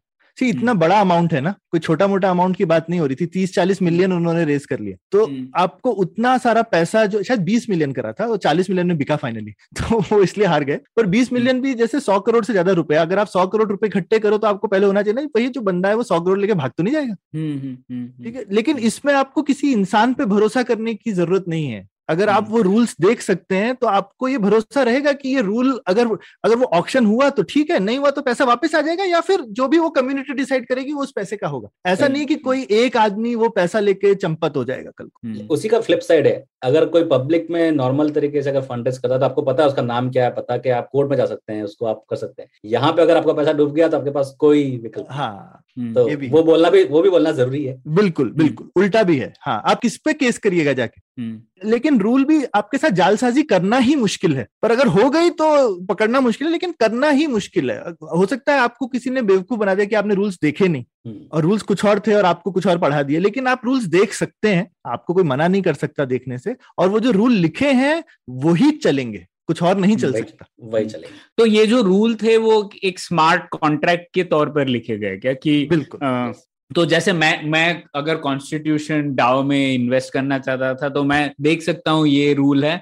और मैं अपना पैसा लगा सकता हूँ उसमें। और अगर वो नहीं ऑक्शन हुआ तो मेरे जो भी एथेरियम वॉलेट में वापस आ गया वापस ऐसा हुआ। वापस आ। जाएगा वापस आ जाएगा तो ये है डाओ डाओ का डाओ का कहने का पर्पज यही है कि एक तरह का वेंचर कैपिटल है जो अच्छे प्रोजेक्ट ढूंढता है लोगों के वोट के बेसिस पे। जितना वोट मिलेगा अकॉर्डिंगली वो अपने पैसे रिलीज़ करता है और और जैसे नीलेश मैं हिंदुस्तान में सोच सकता हूँ कि डाओ चिट फंड इतना पॉपुलर है इंडिया में डाओ के बेसिस पे आप चिट फंड शायद चला सकते हैं इंडिया में। क्योंकि चिट फंड में इतनी ज़्यादा चोरी होती है और लेकिन चिट फंड सब लोग बहुत चलता है इंडिया में और गरीब से गरीब आदमी को पता है चिट फंड कैसे काम करता है वो उसमें थोड़ा सा पैसा डाल सकते हैं। लेकिन अगर आप ये ब्लॉकचेन या डाओ टाइप का सिस्टम चिट फंड के लिए यूज़ करें इंडिया में तो आ, मैं बोलूँगा कि शायद कोर्ट जाना मुश्किल है किसी के तो वही सोचना इसका रेगुलेशन कैसे किया जाए।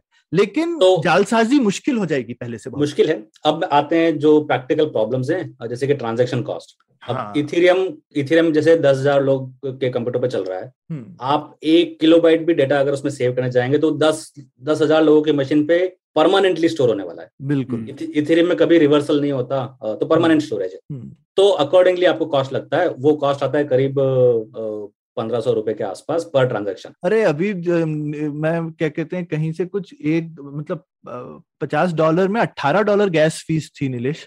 थर्टी परसेंट तो एग्जैक्टली बीस डॉलर मेरा भी एस्टिमेट वही है बीस डॉलर हाँ बीस डॉलर के करीब हाँ। वो मिनिमम तो- है बेसिकली बढ़ता इसमें अच्छी चीज़ ये है कि बड़ा करोगे तो पैसा बढ़ता नहीं है लेकिन छोटा ट्रांजैक्शन करना बड़ा महँगा है। एग्जैक्टली तो अब इसको इस स्केलिंग प्रॉब्लम कहते हैं कि ब्लॉकचेन स्केल नहीं कर पा रहा लोग अपने एप्लीकेशन में यूज़ नहीं कर पा रहे छोटे मोटे ट्रांजेक्शन के लिए तो उसके लिए फ्यूचर में क्या होगा राइट अभी तो तकलीफ़ है अभी तो महँगा है कोई कोई शक नहीं उसमें। इथेरियम में वर्जन जो टू आएगा उनका वो अपना प्रूफ ऑफ़ वर्क की जगह प्रूफ ऑफ़ स्टेक पे स्विच कर जाएँगे हाँ तो उससे कॉस्ट तो कम नहीं होगी लेकिन एनर्जी कम हो जाएगी ट्रांजेक्शन फ़ीस थोड़ी कम होनी चाहिए और इन द मीन वाइल जब तक वो प्रॉब्लम सॉल्व होता है लोगों ने साइड में पैरेलल चेन्स पे ट्रांजेक्शन करना शुरू कर दिया है अच्छा। तो अच्छा। इनको बोलते हैं L two chains level two अच्छा। चेन्स तो एल टू चेन्स में कंसेंसस थोड़ा वीक होता है लेकिन वो टाइम टू टाइम अपना proof main L one chain पे डालते डालते रहते हैं। तो वो आप पैसे इकट्ठे करके डाल लो क्योंकि फाइनली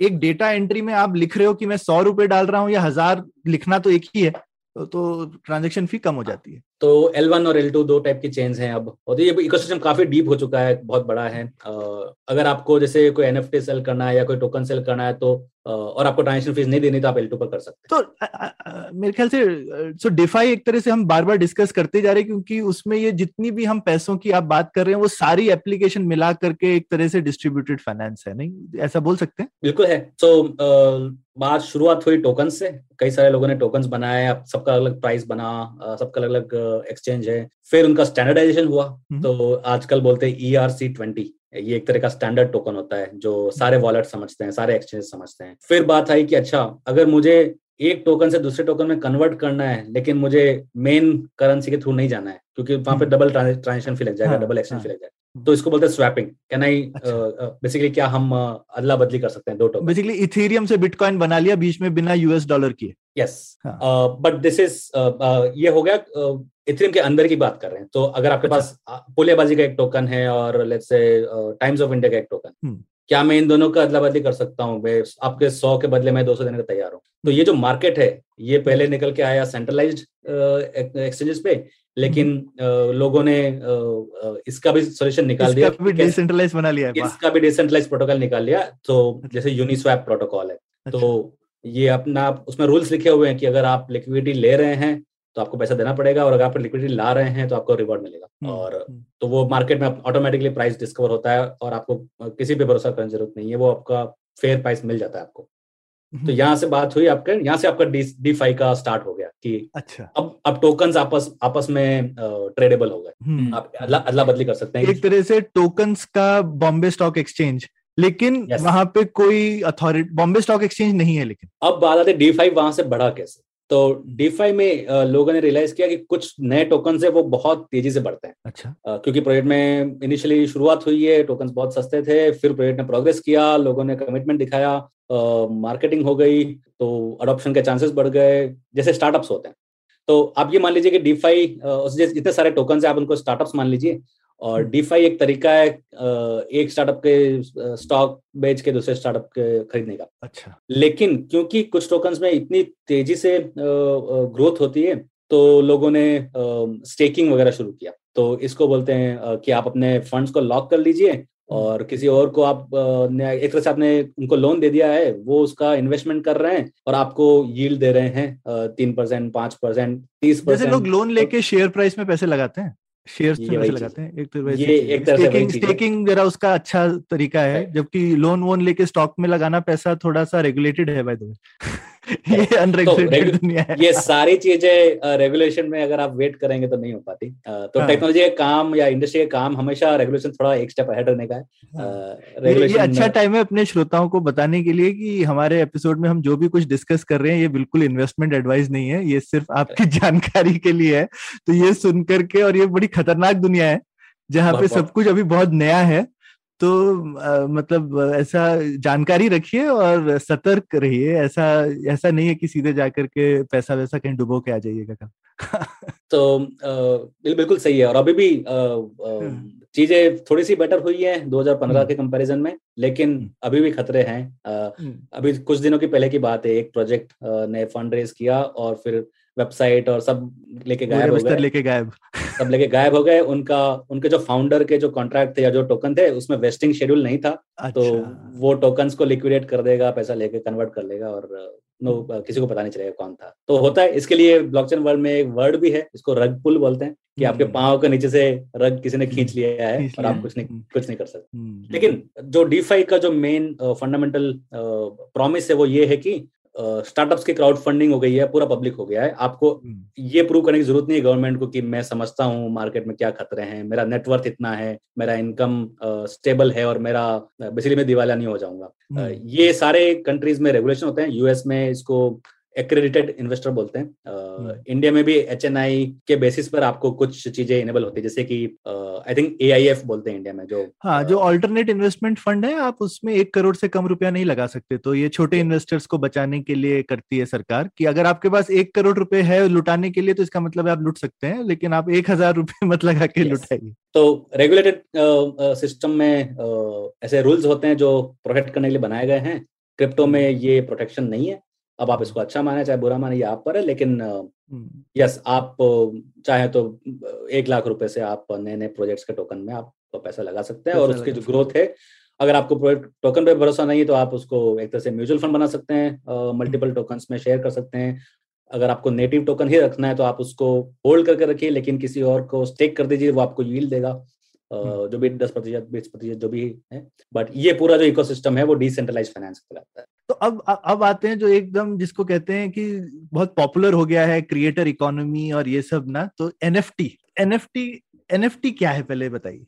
ओके तो एफ़ का मतलब है फंजिबिलिटी और फंजिबिलिटी एक इंग्लिश वर्ड है उसको समझ लेते हैं। अगर कोई चीज़ उसी टाइप की या उसी की तरह की चीज़ रिप्लेसेबल है और कोई फ़र्क नहीं पड़ता तो उसे हम बोलते हैं ये फंजिबल है। तो जैसे कि अगर आप एक रुपए का कॉइन है और उसको मैं लेके आपको दूसरा एक रुपए का कॉइन दे दूँ तो आपको कोई फ़र्क नहीं पड़ता वो उसकी वैल्यू उतनी की उतनी है उसका कोई मीनिंग नहीं है बिसाइड्स की उसकी वैल्यू कितनी है। ये तो हो गया फंजिबल टोकन फंजिबल तो जितने करेंसीज हैं या टोकन हैं जो फंजिबल टोकन है जो जो शेयर्स हैं प्रोजेक्ट के शेयर्स हैं ये एक तरह से फंजिबल है। लेकिन बिकॉज़ इथेरियम आपको कुछ भी प्रोग्राम लिखने की इजाज़त देता है तो ऑब्वियस सॉल्यूशन है कि okay non fungible token so ये हो गया एनएफटी अब इसका यूज़ केस क्या होगा? जैसे आपका कोई प्लॉट ऑफ़ लैंड है। आपके पास ज़मीन का प्लॉट है।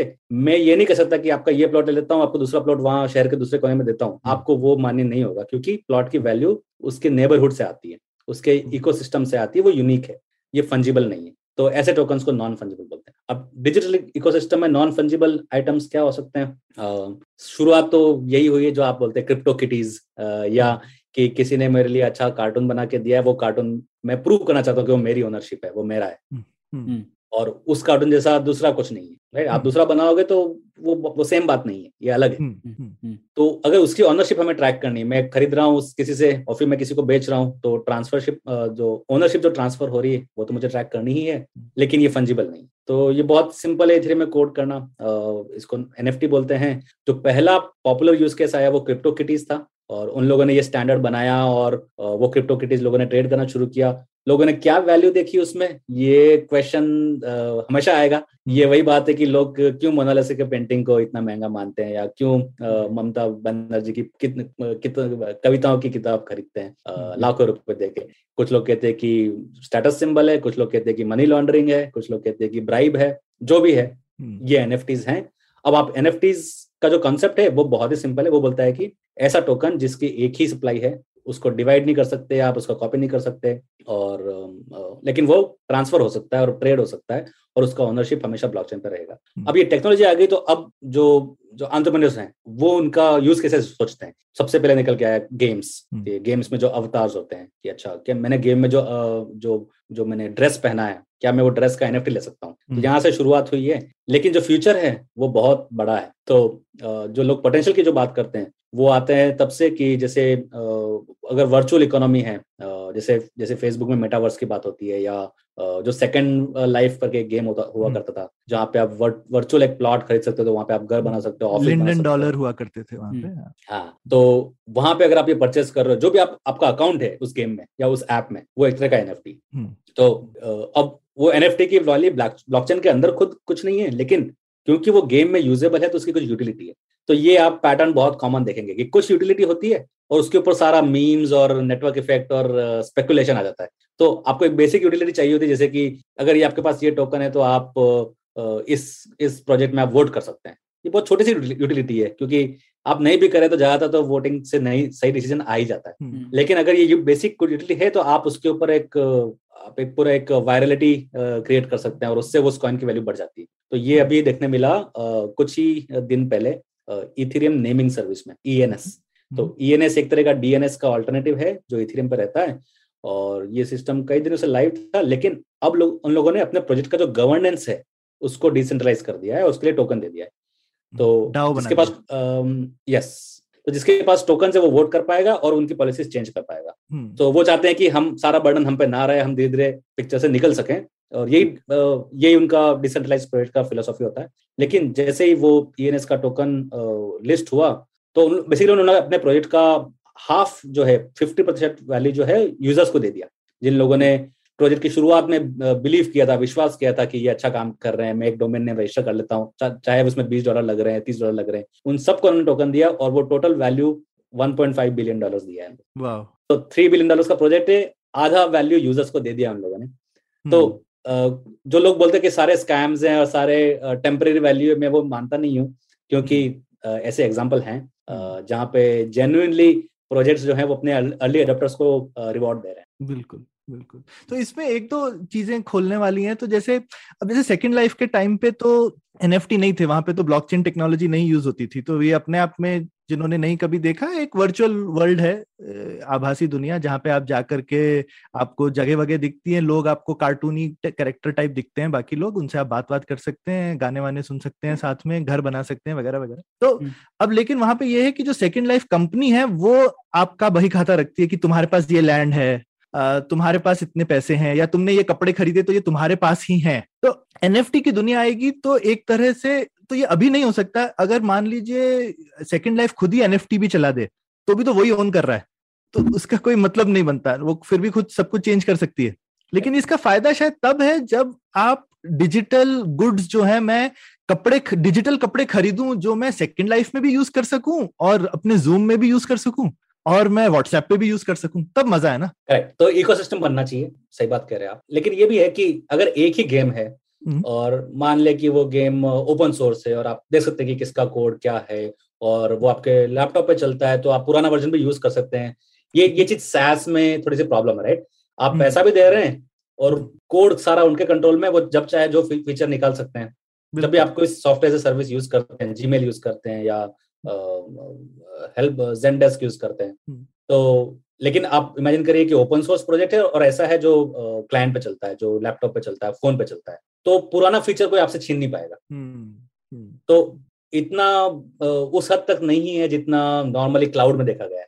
क्लाउड में आपके पास ज़ीरो कंट्रोल होता है और उसके फ़ायदे हैं क्योंकि सारे फीचर आपको नए नए मिलते रहते हैं बिना कुछ किए बिना कुछ इंस्टॉल किए हम्म। लेकिन कंट्रोल जो है वो कंपनी के पास रहता है। तो पर वर्चुअल वर्ल्ड अभी तो फ़िलहाल क्लाउड पे ही चलते हैं ना। न- मैं ये सोचने की बात है आप कैसा गेम बना रहे हैं? आप बहुत सारे गेम ज़्यादातर ऑफलाइन ही चलते हैं लेकिन अगर मल्टीप्लेयर चाहिए हाँ तो वर्चुअल वर्ल्ड तो बाय डेफिनेशन मल्टीप्लेयर हुआ।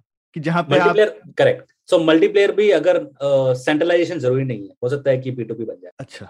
या फिर हो सकता है प्रोग्रामेटिकली अपने आप आर्किटेक्चर बन जाए आप सब लोग उसी समय थोड़े से पैसे कंट्रीब्यूट करें एक सर्वर बन जाए आप जो उसमें जाएँ और उसके बाद डिस्ट्रॉय हो जाए। लेकिन हाँ। एनएफटी का जो कोर पोटेंशियल वो ये है कि ये सिर्फ़ ऐसी चीज़ें नहीं है जो इमेज हो गया कार्टून हो गया अवतार हो गया या कोई सॉन्ग हो गया। ये रिप्रेजेंट करता है आपका ओनरशिप किसी डिजिटल प्रॉपर्टी का। और वो डिजिटल प्रॉपर्टी ऐप डेवलपर्स है जो एंटरप्रेन्योर्स है वो उस पर इनोवेट कर सकते हैं। कल को हो सकता है कि अम, अम, जैसे कि आप अपना गेम में आपने जो अकाउंट बनाया है उसमें आपने जो लेवल्स क्रॉस किए हैं वो अकाउंट खुद ही एक एनएफटी है आप उसको बेच सकते हैं। तो आप हम्म, अगर आप कोई गेम खेलने में बहुत अच्छा है वीडियो गेम खेलने में बहुत अच्छा है आप सारे ट्वेंटी लेवल्स क्रॉस कर दें और फिर आप उसको बेच दें जिसको उसकी ज़रूरत है कि यार मुझसे तो लेवल क्रॉस नहीं हो रहे थे तू तेरा अकाउंट मुझे दे दे। श्योर। तो ये अपने में बहुत बड़ी चीज़ है एक्चुअली। क्योंकि आपके पास आज तक इंटरनेट पे प्रॉपर्टी राइट्स नहीं थे। हम्म। क्योंकि कॉपी करना अनलिमिटेड था और डीआरएम वगैरह चीज़ें कभी इफेक्टिवली काम नहीं की थी। लेकिन एनएफटीज में आप एक तरह से ओनरशिप ट्रैक कर सकते हैं। और अब इसके यूज़ केसेस हैं वो इमेजिनेशन पे डिपेंड करते हैं कि लोग क्या बना के लाते हैं एंटरप्रेन्योरशिप है। जो जो क्रिएटिव लोग हैं। हम्म, तो एक उदाहरण पूछना चाहता था मैं नीलेश जैसे अभी एक नया ब्राउज़र आया ना ब्रेव तो वो उनमें एक ब्रेव रिवॉर्ड्स रहता है। मतलब जैसे वो कह रहे हैं कि अगर आप एड देखते हो तो आपको उसका पैसा दे देंगे हम लोग, क्योंकि अभी तो आपको कोई पैसा, आपका टाइम अटेंशन ले लेते हैं लोग और पैसे नहीं देते। तो वो ब्रेव रिवॉर्ड्स है। तो वो भी क्या ब्लॉकचेन पर है? वो भी क्या एक नॉन फंजिबल टोकन है?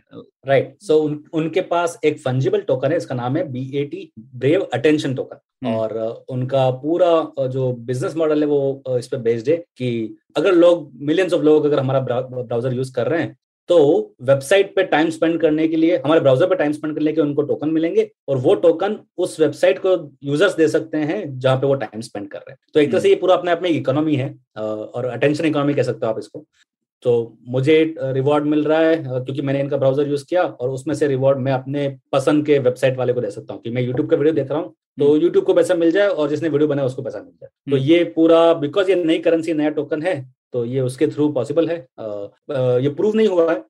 देखना पड़ेगा कि कहाँ तक चलता है ये सक्सेसफुल रहता है। लेकिन ब्रेव के जो टीम है बहुत ही सॉलिड है। ब्रेव के जो फाउंडर है वो जावास्क्रिप्ट का क्रिएटर है। उनको यूज़र्स लाने में तकलीफ़ नहीं हुई। और काफ़ी यूज़र्स ऑलरेडी यूज़ कर रहे हैं। कितने लोग टोकन यूज़ कर रहे हैं ये कहना मुश्किल है। मुझे लगता है करीब 20-25 प्रतिशत लोग यूज़ कर रहे होंगे।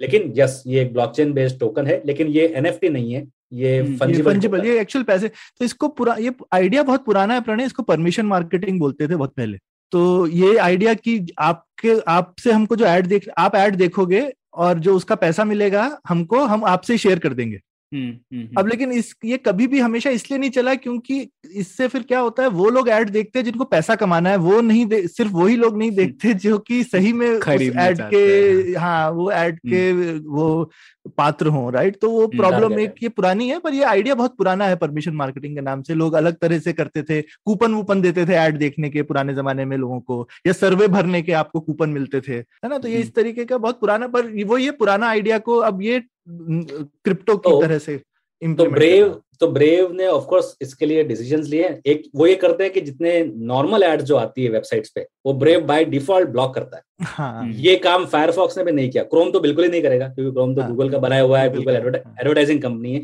लेकिन फायरफॉक्स ने आज तक ये करने की हिम्मत नहीं दिखाई क्योंकि अल्टीमेटली उनको पैसे गूगल से मिलते लेकिन ब्रेव ने जो वेबसाइट के अंदर जो एड आती है जिसकी वजह से आपका कंप्यूटर स्लो होता है या अटैक होता है या आपका पेज बहुत स्लो हो जाता है वो सब बाय डिफ़ॉल्ट ब्लॉक कर देता है। लेकिन अलग से नोटिफिकेशन की तरह ब्रेव अपने खुद की एड्स दिखाता है। ये उसका बिज़नेस मॉडल है। तो ये इनोवेशन है। तो आपका यूज़र एक्सपीरियंस अच्छा हो गया। आपको आपका एड पे कंट्रोल है आपका एड उतने अनोइंग नहीं है। लेकिन अगर आप चाहें तो आप इस इकोनॉमी में पार्टिसिपेट कर सकते हैं कि वेबसाइट यूज़ करने के लिए टोकन अर्न करें जो वेबसाइट आपको सपोर्ट करनी है फाइनेंशियली इंसेंटिवाइज करनी जैसे मुझे पुलियाबाजी को अगर सपोर्ट करना है तो मैं उन्हें टोकन में पे कर सकता इसमें प्रणय जैसे हम, मतलब मेरे को याद है हम लोगों ने भी एक बार खूब हमको समझ में नहीं आ रहा था कि भाई एक, एक किसी को हमने मान लो एक फ़ोटो खींची तो उसके कोई एक मिलियन डॉलर क्यों देगा? मैं तो उसको बस ऐसे राइट क्लिक करके सेव कर सकता हूँ ना। तो हम्म। तो ये ये एनएफटी इतनी बड़ी क्यों चीज़ हो गई तो ये अभी कुछ दिन पहले मैं सोच रहा था मेरे को मेरे को ऐसा जैसे होता है थोड़ा सा एक थोड़ा लाइट बल्ब मोमेंट हुआ कि ये क्यों ऐसा है हम्म। और अगर ये हम देखें ना तो आई मीन जैसा नीलेश ने भी बोला कि आप मोनालिसा के भी पैसे क्यों देते हैं मान लीजिए कोई मोनालिसा की एक्यूरेट कॉपी बना ले एकदम एक्यूरेट आप फ़ोटो हम्म। खींच के प्रिंट ही मार दो ना क्या कहते हैं कैनवस के ऊपर। तो आप ठीक है आप वहाँ बोल सकते हो कि उसमें शायद वो ब्रश स्ट्रोक नहीं आएगा ठीक से उसकी मोटाई नहीं आएगी। आपको एक एक्सपर्ट हम्म। चाहिए होगा आकर के बताने के लिए कि ये लियोनार्डो दा विंची ने बनाई थी कि ये प्रिंट मारी हुई। दूर से देख के तो आप नहीं बता पाओगे ठीक है? अच्छा मान लो आप कोई बहुत एक्सपर्ट आर्टिस्ट ले आओ जो कि ब्रश स्ट्रोक भी कॉपी मार दे। हम्म। ठीक है। फिर तो आपको शायद दुनिया के किसी एक या दो बड़े एक्सपर्ट के पास जाना पड़ेगा पूछने के लिए कि इसमें से असली मोनालिसा कौन सी है ठीक है? हम्म। लेकिन अब जैसे ही पता चलेगा कौन सी असली है उसका दाम और नकली के दाम में फ़र्क हो जाता है। तो अब ये वाली जो चीज़ है तो एक तो नॉर्मल भी इंसान को दो चीज़ों में फ़र्क करना बड़ा मुश्किल होता है लेकिन अगर आप वो फ़र्क कर लो तो प्राइस में फ़र्क हम्म। हो जाता है। अब एनएफटी में ये जो फ़र्क करना है ये बहुत आसान हो गया। अब छोटी से छोटी चीज़ के लिए फ़र्क कर सकते हैं। हम्म। तो आर्ट की दुनिया में अगर आप देखो पहले तो अनलेस आप ये जो ऑथेंटिकेशन सर्विसेज़ हैं वगैरह ये महँगी होती हैं तो इसीलिए आप पाँच सौ रुपए की पेंटिंग की काउंटरफिट चेकिंग नहीं करा सकते। हम्म। लेकिन एनएफटी की दुनिया में आप पाँच सौ रुपए की चीज़ बेच सकते हो और आपको गारंटी हो सकती है कि ये पाँच सौ रुपए की चीज़ उसी की है जो बोल रहा है क्योंकि उसके पीछे क्रिप्टो है है ना? तो ये डिसाइड करना जिसको बोलते हैं ऑथरशिप की चीज़ असली है। तो अगर तुमने फ़ोटो ली और मेरे से ली मान लो और या फिर हम लोग मान लो एक आई मीन हाँ मान लो फो, फ़ोटो की बात करते हैं। मतलब मैं तो हूँ नहीं पर मान लो मैं अच्छा आर्टिस्ट होता मान लो हम्म, तो हम्म। और मैं कुछ बना है पर मान लिया। मुश्किल है पर मान लो हाँ, हम्म, तो हाँ मान लो मैं तुमको दे दूँ। तो अगर तुमको इस चीज़ की वैल्यू है कि हाँ ये तो पेंटिंग ये तो फ़ोटो सौरभ ने खींच के दी मुझे और इस चीज़ की तुम वैल्यू करते हो और तुम नहीं कुछ हज़ार दो हज़ार लोग करते छोटी सी भी कम्युनिटी है तो उस कम्युनिटी में उसकी वैल्यू हो गई ना। अब उसकी कोई कॉपी करके बेचेगा तो वो बेच सकता है लेकिन वो वैसा ही है कि आपने मोनालिसा की कॉपी करके बेच तो जैसे ही हम्म। आपको पता चलेगा कि ये कॉपी है तो उसकी वैल्यू शायद घट के पाँच सौ रुपए से पचास रुपए हो जाएगी हम्म। ठीक है या या फिर ज़ीरो हो जाएगी क्योंकि डिजिटल कॉपी की तो कोई वैल्यू नहीं लेकिन अगर वो गारंटीड है कि मेरी ही है तो शायद वो कोई बोलेगा कि हमारे मेरे अगर कोई दो हज़ार चाहने वाले हैं तो शायद वो बोलेंगे हाँ ये सौरभ की हम पाँच सौ रुपए दे सकते हैं सौरभ के हमको खींच करके फ़ोटो दे हम्म। रहा है तो वाई नॉट। तो एक ये वाली जो चीज़ है कि ऑथरशिप की वैल्यू और दूसरा एक ओनरशिप की भी वैल्यू है। तुम ऐसे देखो तुम एक नॉर्मल मान लो टी शर्ट है लेकिन वो मान लो माइकल जैक्सन ने एक कॉन्सर्ट में पहन के उतार दी हम्म। तो उसकी वैल्यू कितनी हो जाती है? एक लाख रुपए। ठीक है शायद तीन सौ रुपए की टी शर्ट पहनी होगी। अब एनएफटी में ये भी होता है ना ही सिर्फ़ ओनरशिप पर किसके पास वो गया है वो भी पूरा ट्रैक होता है। तो मान लो मैं एक कोई गेमर हूँ और मैं एक कोई अवतार पहन के गेम खेलता हूँ। अब तुम ऐसे दो चीज़ सोच सकते हो। मान लो अवतार जो है वो मैंने बनाया और तुम गेमर हो जो वो गेम खेलते हो और तुम धुरंधर गेमर हो ठीक है? हम्म, तो अब कोई बोलेगा कि वाह ये सौरभ की बनाई हुई ड्रेस जो प्रणय पहन के खेलता था हम्म, अब वो मैं खरीद रहा हूँ और इसके मैं दस हज़ार रुपए देने को रेडी हूँ। क्योंकि जब बाकी लोग इसको देखेंगे तो ये पहचानेंगे कि मैं एक सीरियस गेमर हूँ जो कि जो ये हमारा वर्ल्ड चैंपियन था ना इस गेम का प्रणय उसकी पहनी हुई मैं ड्रेस यूज़ कर रहा हूँ। और ये गारंटीड है। क्योंकि ना ही उस चीज़ की ऑथरशिप गारंटीड है बट ओनरशिप भी गारंटीड है कि हाँ वो सही में प्रणय ने पहनी थी। हम्म। जो कि ये चीज़ डिजिटल दुनिया में थी नहीं फ़िज़िकल दुनिया में भी आपको किसी को ट्रस्ट अभी किसी ने आपको बोला ये माइकल जैक्सन ने पहनी थी तुम कैसे डिसाइड तुम तुमको भरोसा कर रहे हो ना किसी पे? गारंटी है क्या कि माइकल जैक्सन ने सही में पहनी थी? कोई भी तुमको चपत लगा सकता है बोल के ये माइकल जैक्सन ने पहनी थी और बेच दे। मेरे पास एक सिंपल थ्योरी है। हम्म। याद रखे ब्लॉकचेन में सिर्फ़ पब्लिक की पब्लिक होती है कौन उस पब्लिक को यूज़ कर रहा है ये पब्लिक नहीं होता। हम्म। तो जैसे कि मैंने अगर आज एक नया गाना बनाया मैं बहुत टेरेबल सिंगर हूँ गिटार प्लेयर हूँ मैंने एक गंदा सा गाना बनाया लेकिन अ, मैं चाहूँ तो दस या हज़ार पब्लिक कीज बना सकता हूँ। हम्म। और आपस में ही उनके बीच में मैं ट्रेड कर सकता हूँ। पहली बार मैंने अ, हज़ार रुपए में खरीदा फिर एक लाख रुपए में खरीदा फिर दस लाख रुपए में खरीदा और फिर एक करोड़ रुपए में खरीदा। नाउ अब अब ये सारे ट्रांजेक्शन पब्लिक है पब्लिक देख रही है इसकी क्या वैल्यू है क्या है हम्म। लेकिन उन्हें ये नहीं पता कि ये मैं ही हूँ एक ही आदमी कर रहा है हाँ हम्म। हाँ। तो अब अगर कोई आ, अब मैं आपके पास आके बोलूँ ये देखो ये टोकन है मैंने दस एक दस लाख रुपए में खरीदा है मेरे को पैसे की ज़रूरत है एक लाख रुपए में बेच रहा हूँ आप ले लो हम्म। तो आप बोलोगे अच्छा डील है। हम्म। तो आपको ये पॉसिबल है और ये ये कोई नई चीज़ नहीं है ये जहाँ जहाँ मार्केट है वहाँ पे होता आया है इसको बोलते हैं वॉश ट्रेडिंग हाँ। इसको वॉश ट्रेडिंग बोलते हैं ये नॉर्मल सिस्टम में इलीगल होता है। हम्म। आप स्टॉक मार्केट में ये नहीं कर सकते ऑल लोग कोशिश करते हैं आपस में या फ्रेंड्स के बीच में ट्रेड करके वैल्यू बदला बढ़ाने की। बदला ट्रेडिंग बोलते थे ना जिसको। हाँ हाँ, हाँ। लेकिन हो सकता है वन टू थ्री भी वो एक साथ दबा करके वन टू थ्री ट्रेडिंग होती थी ना तो कि मैं सेल करूँगा तो उसी समय बाय कर ताकि मेरा तेरे पास ही जाए। हाँ हाँ ओके ये क्रिप्टो में क्योंकि कोई रेगुलेशन नहीं है ये खुलेआम हो रहा है। हम्म, अब इसीलिए हो सकता है कि एनएफटी की वैल्यू जो आप हाई देख रहे हैं या मान रहे हैं वो एक्चुअली में वैल्यू उससे कहीं कम है। आपको ये पूछना चाहिए कि कितना टैक्स लोग इस पर पे करने को तैयार है या कितनी ट्रांजेक्शन फ़ीस इसके लिए देने लोग देने, देने को तैयार है। उससे पता चलेगा किस एनएफटी की कितनी वैल्यू है। तो क्योंकि अदरवाइज़ वैल्यू तो मेरे ही अकाउंट्स में हो रही है एक अकाउंट से दूसरे अकाउंट में जा रही है। अ, मेरा एक अकाउंट ए है और अकाउंट बी है। अकाउंट बी ने ए से परचेज किया अ, हम्म, दस करोड़ पे। लेकिन ना तो कोई टैक्स गया ना कोई ट्रांजेक्शन फ़ीस लगी तो वो वैल्यू को सही मानना गलत गलत है मेरे हिसाब से। हम्म, तो ये ये बहुत केयरफुल रहने वाली बात है। आपको वॉश ट्रेडिंग क्रिप्टो में होती है ये मानना पड़ेगा। लेकिन आप जो ओवरऑल जो आपने बात कही है कि ओनरशिप प्रूवेबल है जो उसका प्रूवनेंस है जो उसका लिनियज है या हम्म। सारा उसमें ट्रेसेबल है लेकिन ट्रेसेबल सिर्फ़ पब्लिक कीज तक है किस बिल्कुल, किस बिल्कुल, किस इंसान तक है हाँ बिकॉज़ आई मीन प्रणय हो सकता है गेम खेलता हो आई मीन झिंगा लाला के नाम से तो सब बोलेंगे झिंगा लाला का ड्रेस है ये नहीं हम्म। जानेंगे कि वो प्रणय नहीं है खेला है। पर लेकिन वो उस उसी कैरेक्टर से एसोसिएटेड है ये हम गारंटी कर सकते हैं। और मैं इसलिए इसमें ये बोलूँगा कि शायद जो लोग स्पेकुलेशन कर रहे हैं ना उनको ये सब खतरा है पर अगर आप सही में किसी कम्युनिटी का पार्ट है तो आपको डरने की ज़रूरत नहीं है ना। अगर आप सही में गेमिंग कम्युनिटी का पार्ट हैं और आप वहाँ पे एक ड्रेस खरीद रहे हैं और आपको लगता है कि मेरे लिए इसकी वैल्यू तो अगर आप सिर्फ़ इसीलिए कोई चीज़ खरीद रहे हैं कि ये महँगी हो जाएगी कल को तो हम्म। फिर तो आई मीन अभी पैसे हारने के बड़े तरीके हैं लेकिन ये एक तरीका है कि अगर किसी भी पहले क्या था कि दुनिया में कुछ ही बड़े आर्टिस्ट हो सकते थे अगर आपकी बहुत बड़ी कम्युनिटी है तो ही आप आर्टिस्ट ढंग के बनते थे लेकिन अब अगर किसी भी आर्टिस्ट की इसीलिए प्रणय जी क्रिएटर इकोनॉमी की इतनी बड़ी बात हो रही है कि अगर आप एक ऐसे क्रिएटर हैं और आपके दो तीन हज़ार लोगों की भी कम्युनिटी है तो उनके बीच में आपकी एक इकोनॉमी बन सकती है अदरवाइज़ हम्म। पहले क्योंकि लियोनार्डो दा विंची की करोड़ों लोग चाहते हैं तो एक इकोनॉमी है। तो हम्म। यहाँ पर स्मार्ट कॉन्ट्रैक्ट्स का पावर देखने मिलता है। हम्म। आप अपने जो एनएफटी का जो कॉन्ट्रैक्ट है आप उसमें लिख सकते हैं कि जब भी ये ओनरशिप बदलेगी उसका पाँच परसेंट ओरिजिनल क्रिएटर को जाएगा। हाँ और जो कि नई चीज़ में और जो कि अभी तो है ही नहीं वो बहुत एक बड़ी अच्छी चीज़ है। जैसे क्योंकि कई बार होता है जो पेंटर पेंटिंग बनाता है फाइनली पेंटिंग जब करोड़ों की बिकती है फ़ेमस होने के बाद पेंटर के उसको तो कुछ नहीं मिलता बेचारे को। कुछ नहीं मिलता। क्योंकि उसने तो तो पहले बेच दी थी सस्ते में। तो आप स्मार्ट कॉन्ट्रैक्ट में ऐसा रॉयल्टी लिख सकते हैं हाँ, और हाँ, ये ये ये उस प्रोग्रामेबिलिटी के फ़ायदे हैं। हाँ। उसकी पावर आप, है आप अब आप- ऐसी चीज़ें कर सकते हैं जो आज की दुनिया में पॉसिबल नहीं है। कि भाई एम एफ़ हुसैन की जो पेंटिंग करोड़ करोड़ उसको ये फ़ायदा होता था कि उसकी एक पेंटिंग एक करोड़ की बिक गई तो वो अगली पेंटिंग भी एक करोड़ की बेच सकता है। लेकिन वो जो ओरिजिनल पेंटिंग एक करोड़ की बिकी वो तो हो सकता है बेचारे ने बचपन में दस हज़ार रुपए की बेची होगी कभी। एग्जैक्ट उसका तो उसे कुछ नहीं मिलने वाला था। लेकिन एनएफटी में वो बोल सकता है कि हर बार जब बिके तो मुझे पाँच परसेंट दो तो शायद वो जब एक करोड़ की बिके तब भी उसको पाँच लाख तो मिलते ना। तो ये सिर्फ़ डिजिटल इकोनॉमी और डिजिटल प्रोडक्ट्स के लिए ही लागू है ना? मतलब हाँ, जैसे हाँ। स्मार्ट कॉन्ट्रैक्ट्स आप एग्रीकल्चर के लिए यूज़ कर सकते हैं क्योंकि ये जो हम लोगों ने प्रॉब्लम बताया कि जो फार्मर है उसको तो रिटर्न नहीं मिल रहा या हम लोगों ने डिस्कस किया था। उसके लिए अप्लाई तो- हो सकता है कर सकते हैं और ये बहुत बड़ा प्रॉब्लम है जिसके बहुत सालों से लोग सोचते आए हैं इसके बारे में।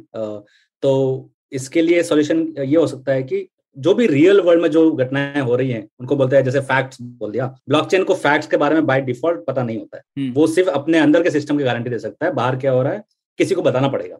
लेकिन फिर से आप प्रोग्रामेबिलिटी का फ़ायदा करके आप उसका मार्केट क्रिएट कर सकते हैं। तो इनको बोलते हैं प्रिडिक्शन मार्केट हम्म। तो आप स्मार्ट कॉन्ट्रैक्ट लिख सकते हैं कि जैसे इंश्योरेंस का कॉन्ट्रैक्ट है। अगर एक्स पर्सन का एक्सीडेंट हो जाएगा तो उसकी फैमिली को इतने पैसे मिलेंगे। क्या एक्सीडेंट हुआ? क्या जेन्यूनली एक्सीडेंट हुआ? ये एक फैक्ट है जो किस कोई आके बताएगा। लेकिन आप उसके लिए सिस्टम आप कोड कर सकते हैं कि ये दस लोग इंचार्ज हैं दस में से आठ अगर अग्री करेंगे तो ही माना जाएगा। तो इसको M out of N signature आप कह सकते हैं। अम, या फिर आप स्मार्ट ओरेकल्स बना सकते हैं। तो सबसे पहला जो फैक्ट लोग जिसमें इंटरेस्टेड है लोग वो था किसी टोकन की प्राइस क्या है। इथेरियम को खुद की प्राइस डॉलर्स में नहीं पता होती क्योंकि वो डॉलर इथेरियम और डॉलर का जो मार्केट है वो ब्लॉकचेन से बाहर है। लेकिन आप एक सिस्टम कोड कर सकते हैं कि ये 25 लोग हैं 25 लोग का जो डॉलर का प्राइस जो बोल रहे हैं उसका एवरेज निकाल लो। ये उसको हम उसको हम ट्रुथ मानेंगे। तो आप इस तरह से आप उसको रियल वर्ल्ड में मैप कर सकते हैं। बड़ा सबसे बड़ा जो चैलेंज है वो ट्रांजेक्शन फ़ीस का चैलेंज है। इथेरियम और ब्लॉकचेन के जो एप्लीकेशन हैं उनको बहुत कम ट्रांजेक्शन फ़ीस चाहिए होती है। लेकिन बाय डेफिनेशन क्योंकि ये परमिशन लेस है तो आपका जो छोटा सा छोटा जो डेटा है वो लोगों को या माइनर्स को बहुत महँगा पड़ता है। तो उसका अकॉर्डिंगली वो फ़ीस चार्ज हो जाता है। तो एप्लीकेशन में यूज़ केसेस कम इसीलिए हैं और लोग L2 में एक्सपेरिमेंट्स कर रहे हैं। अभी हम्म। पॉलीगॉन का कहीं तो हैकाथॉन चल रहा है। तो एल टू और जो ब्लॉकचेन है उसमें ट्रांजेक्शन कॉस्ट कम होता है लेकिन आप उसके बदले में जो जो ट्रस्ट है जो जो डिसेंट्रलाइजेशन है वो आप उस पर कम्प्रोमाइज कर रहे हैं। यहाँ पे हम खत्म करेंगे। नीलेश मतलब बहुत ही आप डिटेल में आपने समझाया बहुत मज़ा भी आया सुन के। आखिर में आप आई मीन हमने बोला ही था क्रांति का क्रांति तो हो ही रही है पर ये अंत अंत इस बात से करते हैं कि ये क्रांति कितनी दूर तलक जाने वाली। तो हम्म, ये हम्म। ये सही में जैसे इंटरनेट आया था और इंटरनेट ने आके पूरी दुनिया चेंज कर दी थी। हम्म। और शुरू में लोग काफ़ी बोलते थे कि इंटरनेट से क्या होने वाला है वगैरह वगैरह। पचानवे में लोग बोलते थे ना हाँ ऑनलाइन खाना खा लोगे क्या? तो ऐसा क्या तो- तुम दूसरे लोगों से बात कर सकते हो तो उससे क्या तो होगा? हाँ उससे क्या होगा? सिर्फ़ बात हाँ। बात करके क्या कर लोगे? मैसेज एक भेज लिया तो उससे क्या हो जाएगा है ना? तो अब लेकिन इंटरनेट ने दुनिया चेंज कर दी। तो अब ये जो वेब थ्री है क्रिप्टो की दुनिया है ये क्या इंटरनेट में उसी तरीके का चेंज लाएगा जैसा इंटरनेट दुनिया में चेंज लेकर आया था? या मतलब या, या अभी अभी दिल्ली दूर है? तो पहली बात तो मुझे लगता है इसको रोकना बहुत मुश्किल है। हाँ। जितने जितने बड़े देश हैं वो चाहे बैन कर ले चाहे यूएस बैन कर ले चाहे इंडिया बैन कर ले लेकिन छोटे देशों को इसमें काफ़ी फ़ायदा है हम्म, अ, हम्म, एक तो उनको ये बड़े देशों से बचाने का काम करता है हम्म। कि गोल्ड पे या कैपिटल कंट्रोल पे जैसी लिमिट लगा सकते हैं सैंक्शन वगैरह यहाँ पे आपका ईरान अर्जेंटीना वेनेजुएला जहाँ की इकोनॉमी के थोड़ा सा भी रिस्क है और उनको अपने लोगों पे डोमिनेंस करना उतना इम्पोर्टेंट नहीं है जितना कि उनको बाकी बाहर के देशों से बचने की ज़रूरत है। डोमिनेंस से बचने की ज़रूरत है। तो मुझे लगता है कि बंद तो नहीं हो पाएगा। हम्म, अब अब इसका कंट्रोल्स क्या हो सकता है? कंपटीशन में ये देखा गया कि गवर्नमेंट्स लॉन्च करेंगे अपने अपने सीबीडीसी जो उसमें स्मार्ट कॉन्ट्रैक्ट रहेंगे। वो चाहेंगे कि ज़्यादा से ज़्यादा इकोनॉमी हमारे हमारे सिस्टम में रहे जहाँ पे ट्रेसेबिलिटी हो टैक्सेबिलिटी हो अ, अ, ये और ये बहुत बड़ी प्रॉब्लम है ब्लॉकचेन में राइट तो पॉलिटिकल सिनेरियो पे डिपेंड करेगा। मुझे लगता है कि कुछ चेंजेस तो आए ही- आएँगे। तो एक होता है इसमें कि जो बेसिक आइडिया है आप हर वेबसाइट में आप पासवर्ड से लॉगिन करते हैं। हम्म, लेकिन वो बहुत ही पुरानी टेक्नोलॉजी क्यों? हम्म। क्योंकि आप पासवर्ड आपको पता है लेकिन आपको वही पासवर्ड जो आपको पता है और आपका प्राइवेट है वो आपको एंटर करना होता है वो ट्रैवल करके वेबसाइट तक जाता है और वो चेक करते हैं कि ये करेक्ट है कि नहीं। ये बहुत ही वेबसाइट के पास उनका डेटा होगा ये आपका डेटा हम्म. सो टेक्नोलॉजिस्ट जो लोग हैं ये लोग प्राइवेट कीज यूज़ करते आए हैं अपने सर्वर्स को मैनेज करने के लिए कई बीस पच्चीस सालों से। लेकिन ये टेक्नोलॉजी हम लोगों ने अपने यूज़र्स को कभी नहीं दी। हम्म, क्योंकि हमारा इंटरेस्ट था एज अ अगर हम टेक स्टार्टअप हैं तो हम चाहते हैं कि एक तो कन्वीनियंस हो लेकिन दूसरा ऑल्सो कि इट uh, हमें हमें एक सेंट्रल पोजीशन मिल जाती है उसमें। हम्म, जैसे उबर अगर है उबर में आप ड्राइवर है आप, आप पासवर्ड से लॉगिन करेंगे या फेसबुक पे आप लॉगिन करेंगे। तो ये चीज़ आप शायद देखना शुरू कर देंगे कि ज़्यादातर वेबसाइट में धीरे धीरे की पेयर से लॉगिन हो रहा है। ऑलरेडी देखने मिल रहा है कहीं कहीं जगह पे तो अगर आपके पास इथेरियम का वॉलेट है तो आप उस वॉलेट में क्लिक करो आप लॉगिन हो जाता है। उसमें आपने जो एक्टिविटी की एक एक ऐप में आपने जो एक्टिविटी की वो ब्लॉकचेन के सारे ऐप्स को विजिबल होती है क्योंकि सारा एक्टिविटी ब्लॉकचेन पर है। तो ये मैंने दो हफ़्ते पहले जब सौरभ ने मैसेज किया तब देखा। आप अगर एक साइड से एनएफटी परचेस करते हो दूसरी साइड में जाते हो आपको एनएफटी रेडी मिलता है। हम्म। हम्म। कहीं इंपोर्ट की ज़रूरत नहीं है कहीं एक्सपोर्ट या इंटीग्रेट विद गूगल ऐसा कुछ भी नहीं है। हम्म। सारा ओनरशिप ब्लॉकचेन पर है और मेरा ओनरशिप मेरा प्राइवेट की पे है। तो मैं लॉग इन उससे करता हूँ दोनों ऐप्स को पता है कि ये मैं हूँ और वो सारे एसेट्स मेरे तो वो अपने अपने फीचर्स अनलॉक कर सकते हैं। तो ये फीचर आप देखने लगे हैं कि धीरे धीरे सारे ऐप्स धीरे धीरे प्राइवेट की जो लॉगिन होता है वो यूज़ करेंगे। दूसरा एक आएगा कंटेंट एड्रेसिंग बोलते हैं। तो कोई भी कंटेंट है, उसको आप दो तरीके से रेफर कर सकते हैं। या तो आप उसका एड्रेस बता दें कि आपको ये गाना चाहिए तो पुलियाबाजी डॉट कॉम पे slash first episode dot M पे चले जाइए। अब ये ये हो गया किसी चीज़ को उसके नाम से रेफर करना। लेकिन दूसरा तरीका होता है किसी चीज़ को उसके कंटेंट से रेफर करना। तो अगर आप बोले कि ये मेरी एमपी फ़ाइल है, उसका मैंने एक हैश या छोटा सा समरी जो है कैलकुलेट किया है आप ये समरी रख लो अपने पास और जहाँ से भी वो एमपी फ़ाइल मिल जाए आप बस चेक कर लेना कि ये करेक्ट है। ये बहुत बड़ी बात है। आ, किसी कंटेंट को उसके हैश से एड्रेस करना ना कि उसके नाम से। क्योंकि जहाँ पे आप नाम लाते हैं तो बीच में एक इंटरमीडियरी बैठता है जो जो बताएगा कि अच्छा ये नाम चाहिए तो ये फ़ाइल है। या आपको नाम के पीछे का कंटेंट चेंज भी कर सकते हैं कभी भी। नाम के पीछे से आपको ये डेटा देखना है तो उसका रिकॉर्ड ये है जो मैं बता रहा हूँ। हम्म। तो ये जो डेलीगेशन है ये डेलीगेशन खत्म हो जाता है कंटेंट एड्रेसिंग में। ये भी आप बहुत कॉमन हो गया है। जिससे कि जो सॉफ्टवेयर प्रोग्रामर है वो जानते हैं, जो गिट वगैरह यूज़ करते हैं वर्जन कंट्रोल के लिए। तो आप चाहे तो ब्रांच का नाम यूज़ कर सकते हैं, लेकिन सेफेस्ट होता है कि आप कमिट का आईडी यूज़ करें। और वो कमिट का आईडी चाहे जहाँ से मिले, वो डेटा चाहे चाहे जहाँ से भी आए, आपको ये गारंटी मिलती है कि वो टैंपर नहीं होगा, वो वैसा का वैसा ही मिलेगा जैसा ओरिजिनल था। तो ये कंटेंट एड्रेसिंग आप देखना शुरू करेंगे, कई जगह अप्लाई होना शुरू हो जाएगा। तो आप पहले जो एनएफटी होते थे वो वेबसाइट पे डोमेन नेम डाल के आते थे।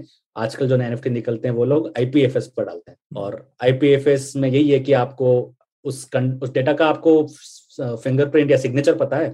वो डेटा चाहे आपको फ्रेंड से भी मिल जाए चाहे नेबर से मिल जाए लेकिन वो आपको डेटा वैसा का वैसा मिलेगा। तो अब इसका फ्यूचर में आप सोच सकते हैं कि मुझे अगर मूवी देखनी है या यूट्यूब पे कोई वीडियो देखना है वो यूट्यूब से डाउनलोड करने की क्यों ज़रूरत है?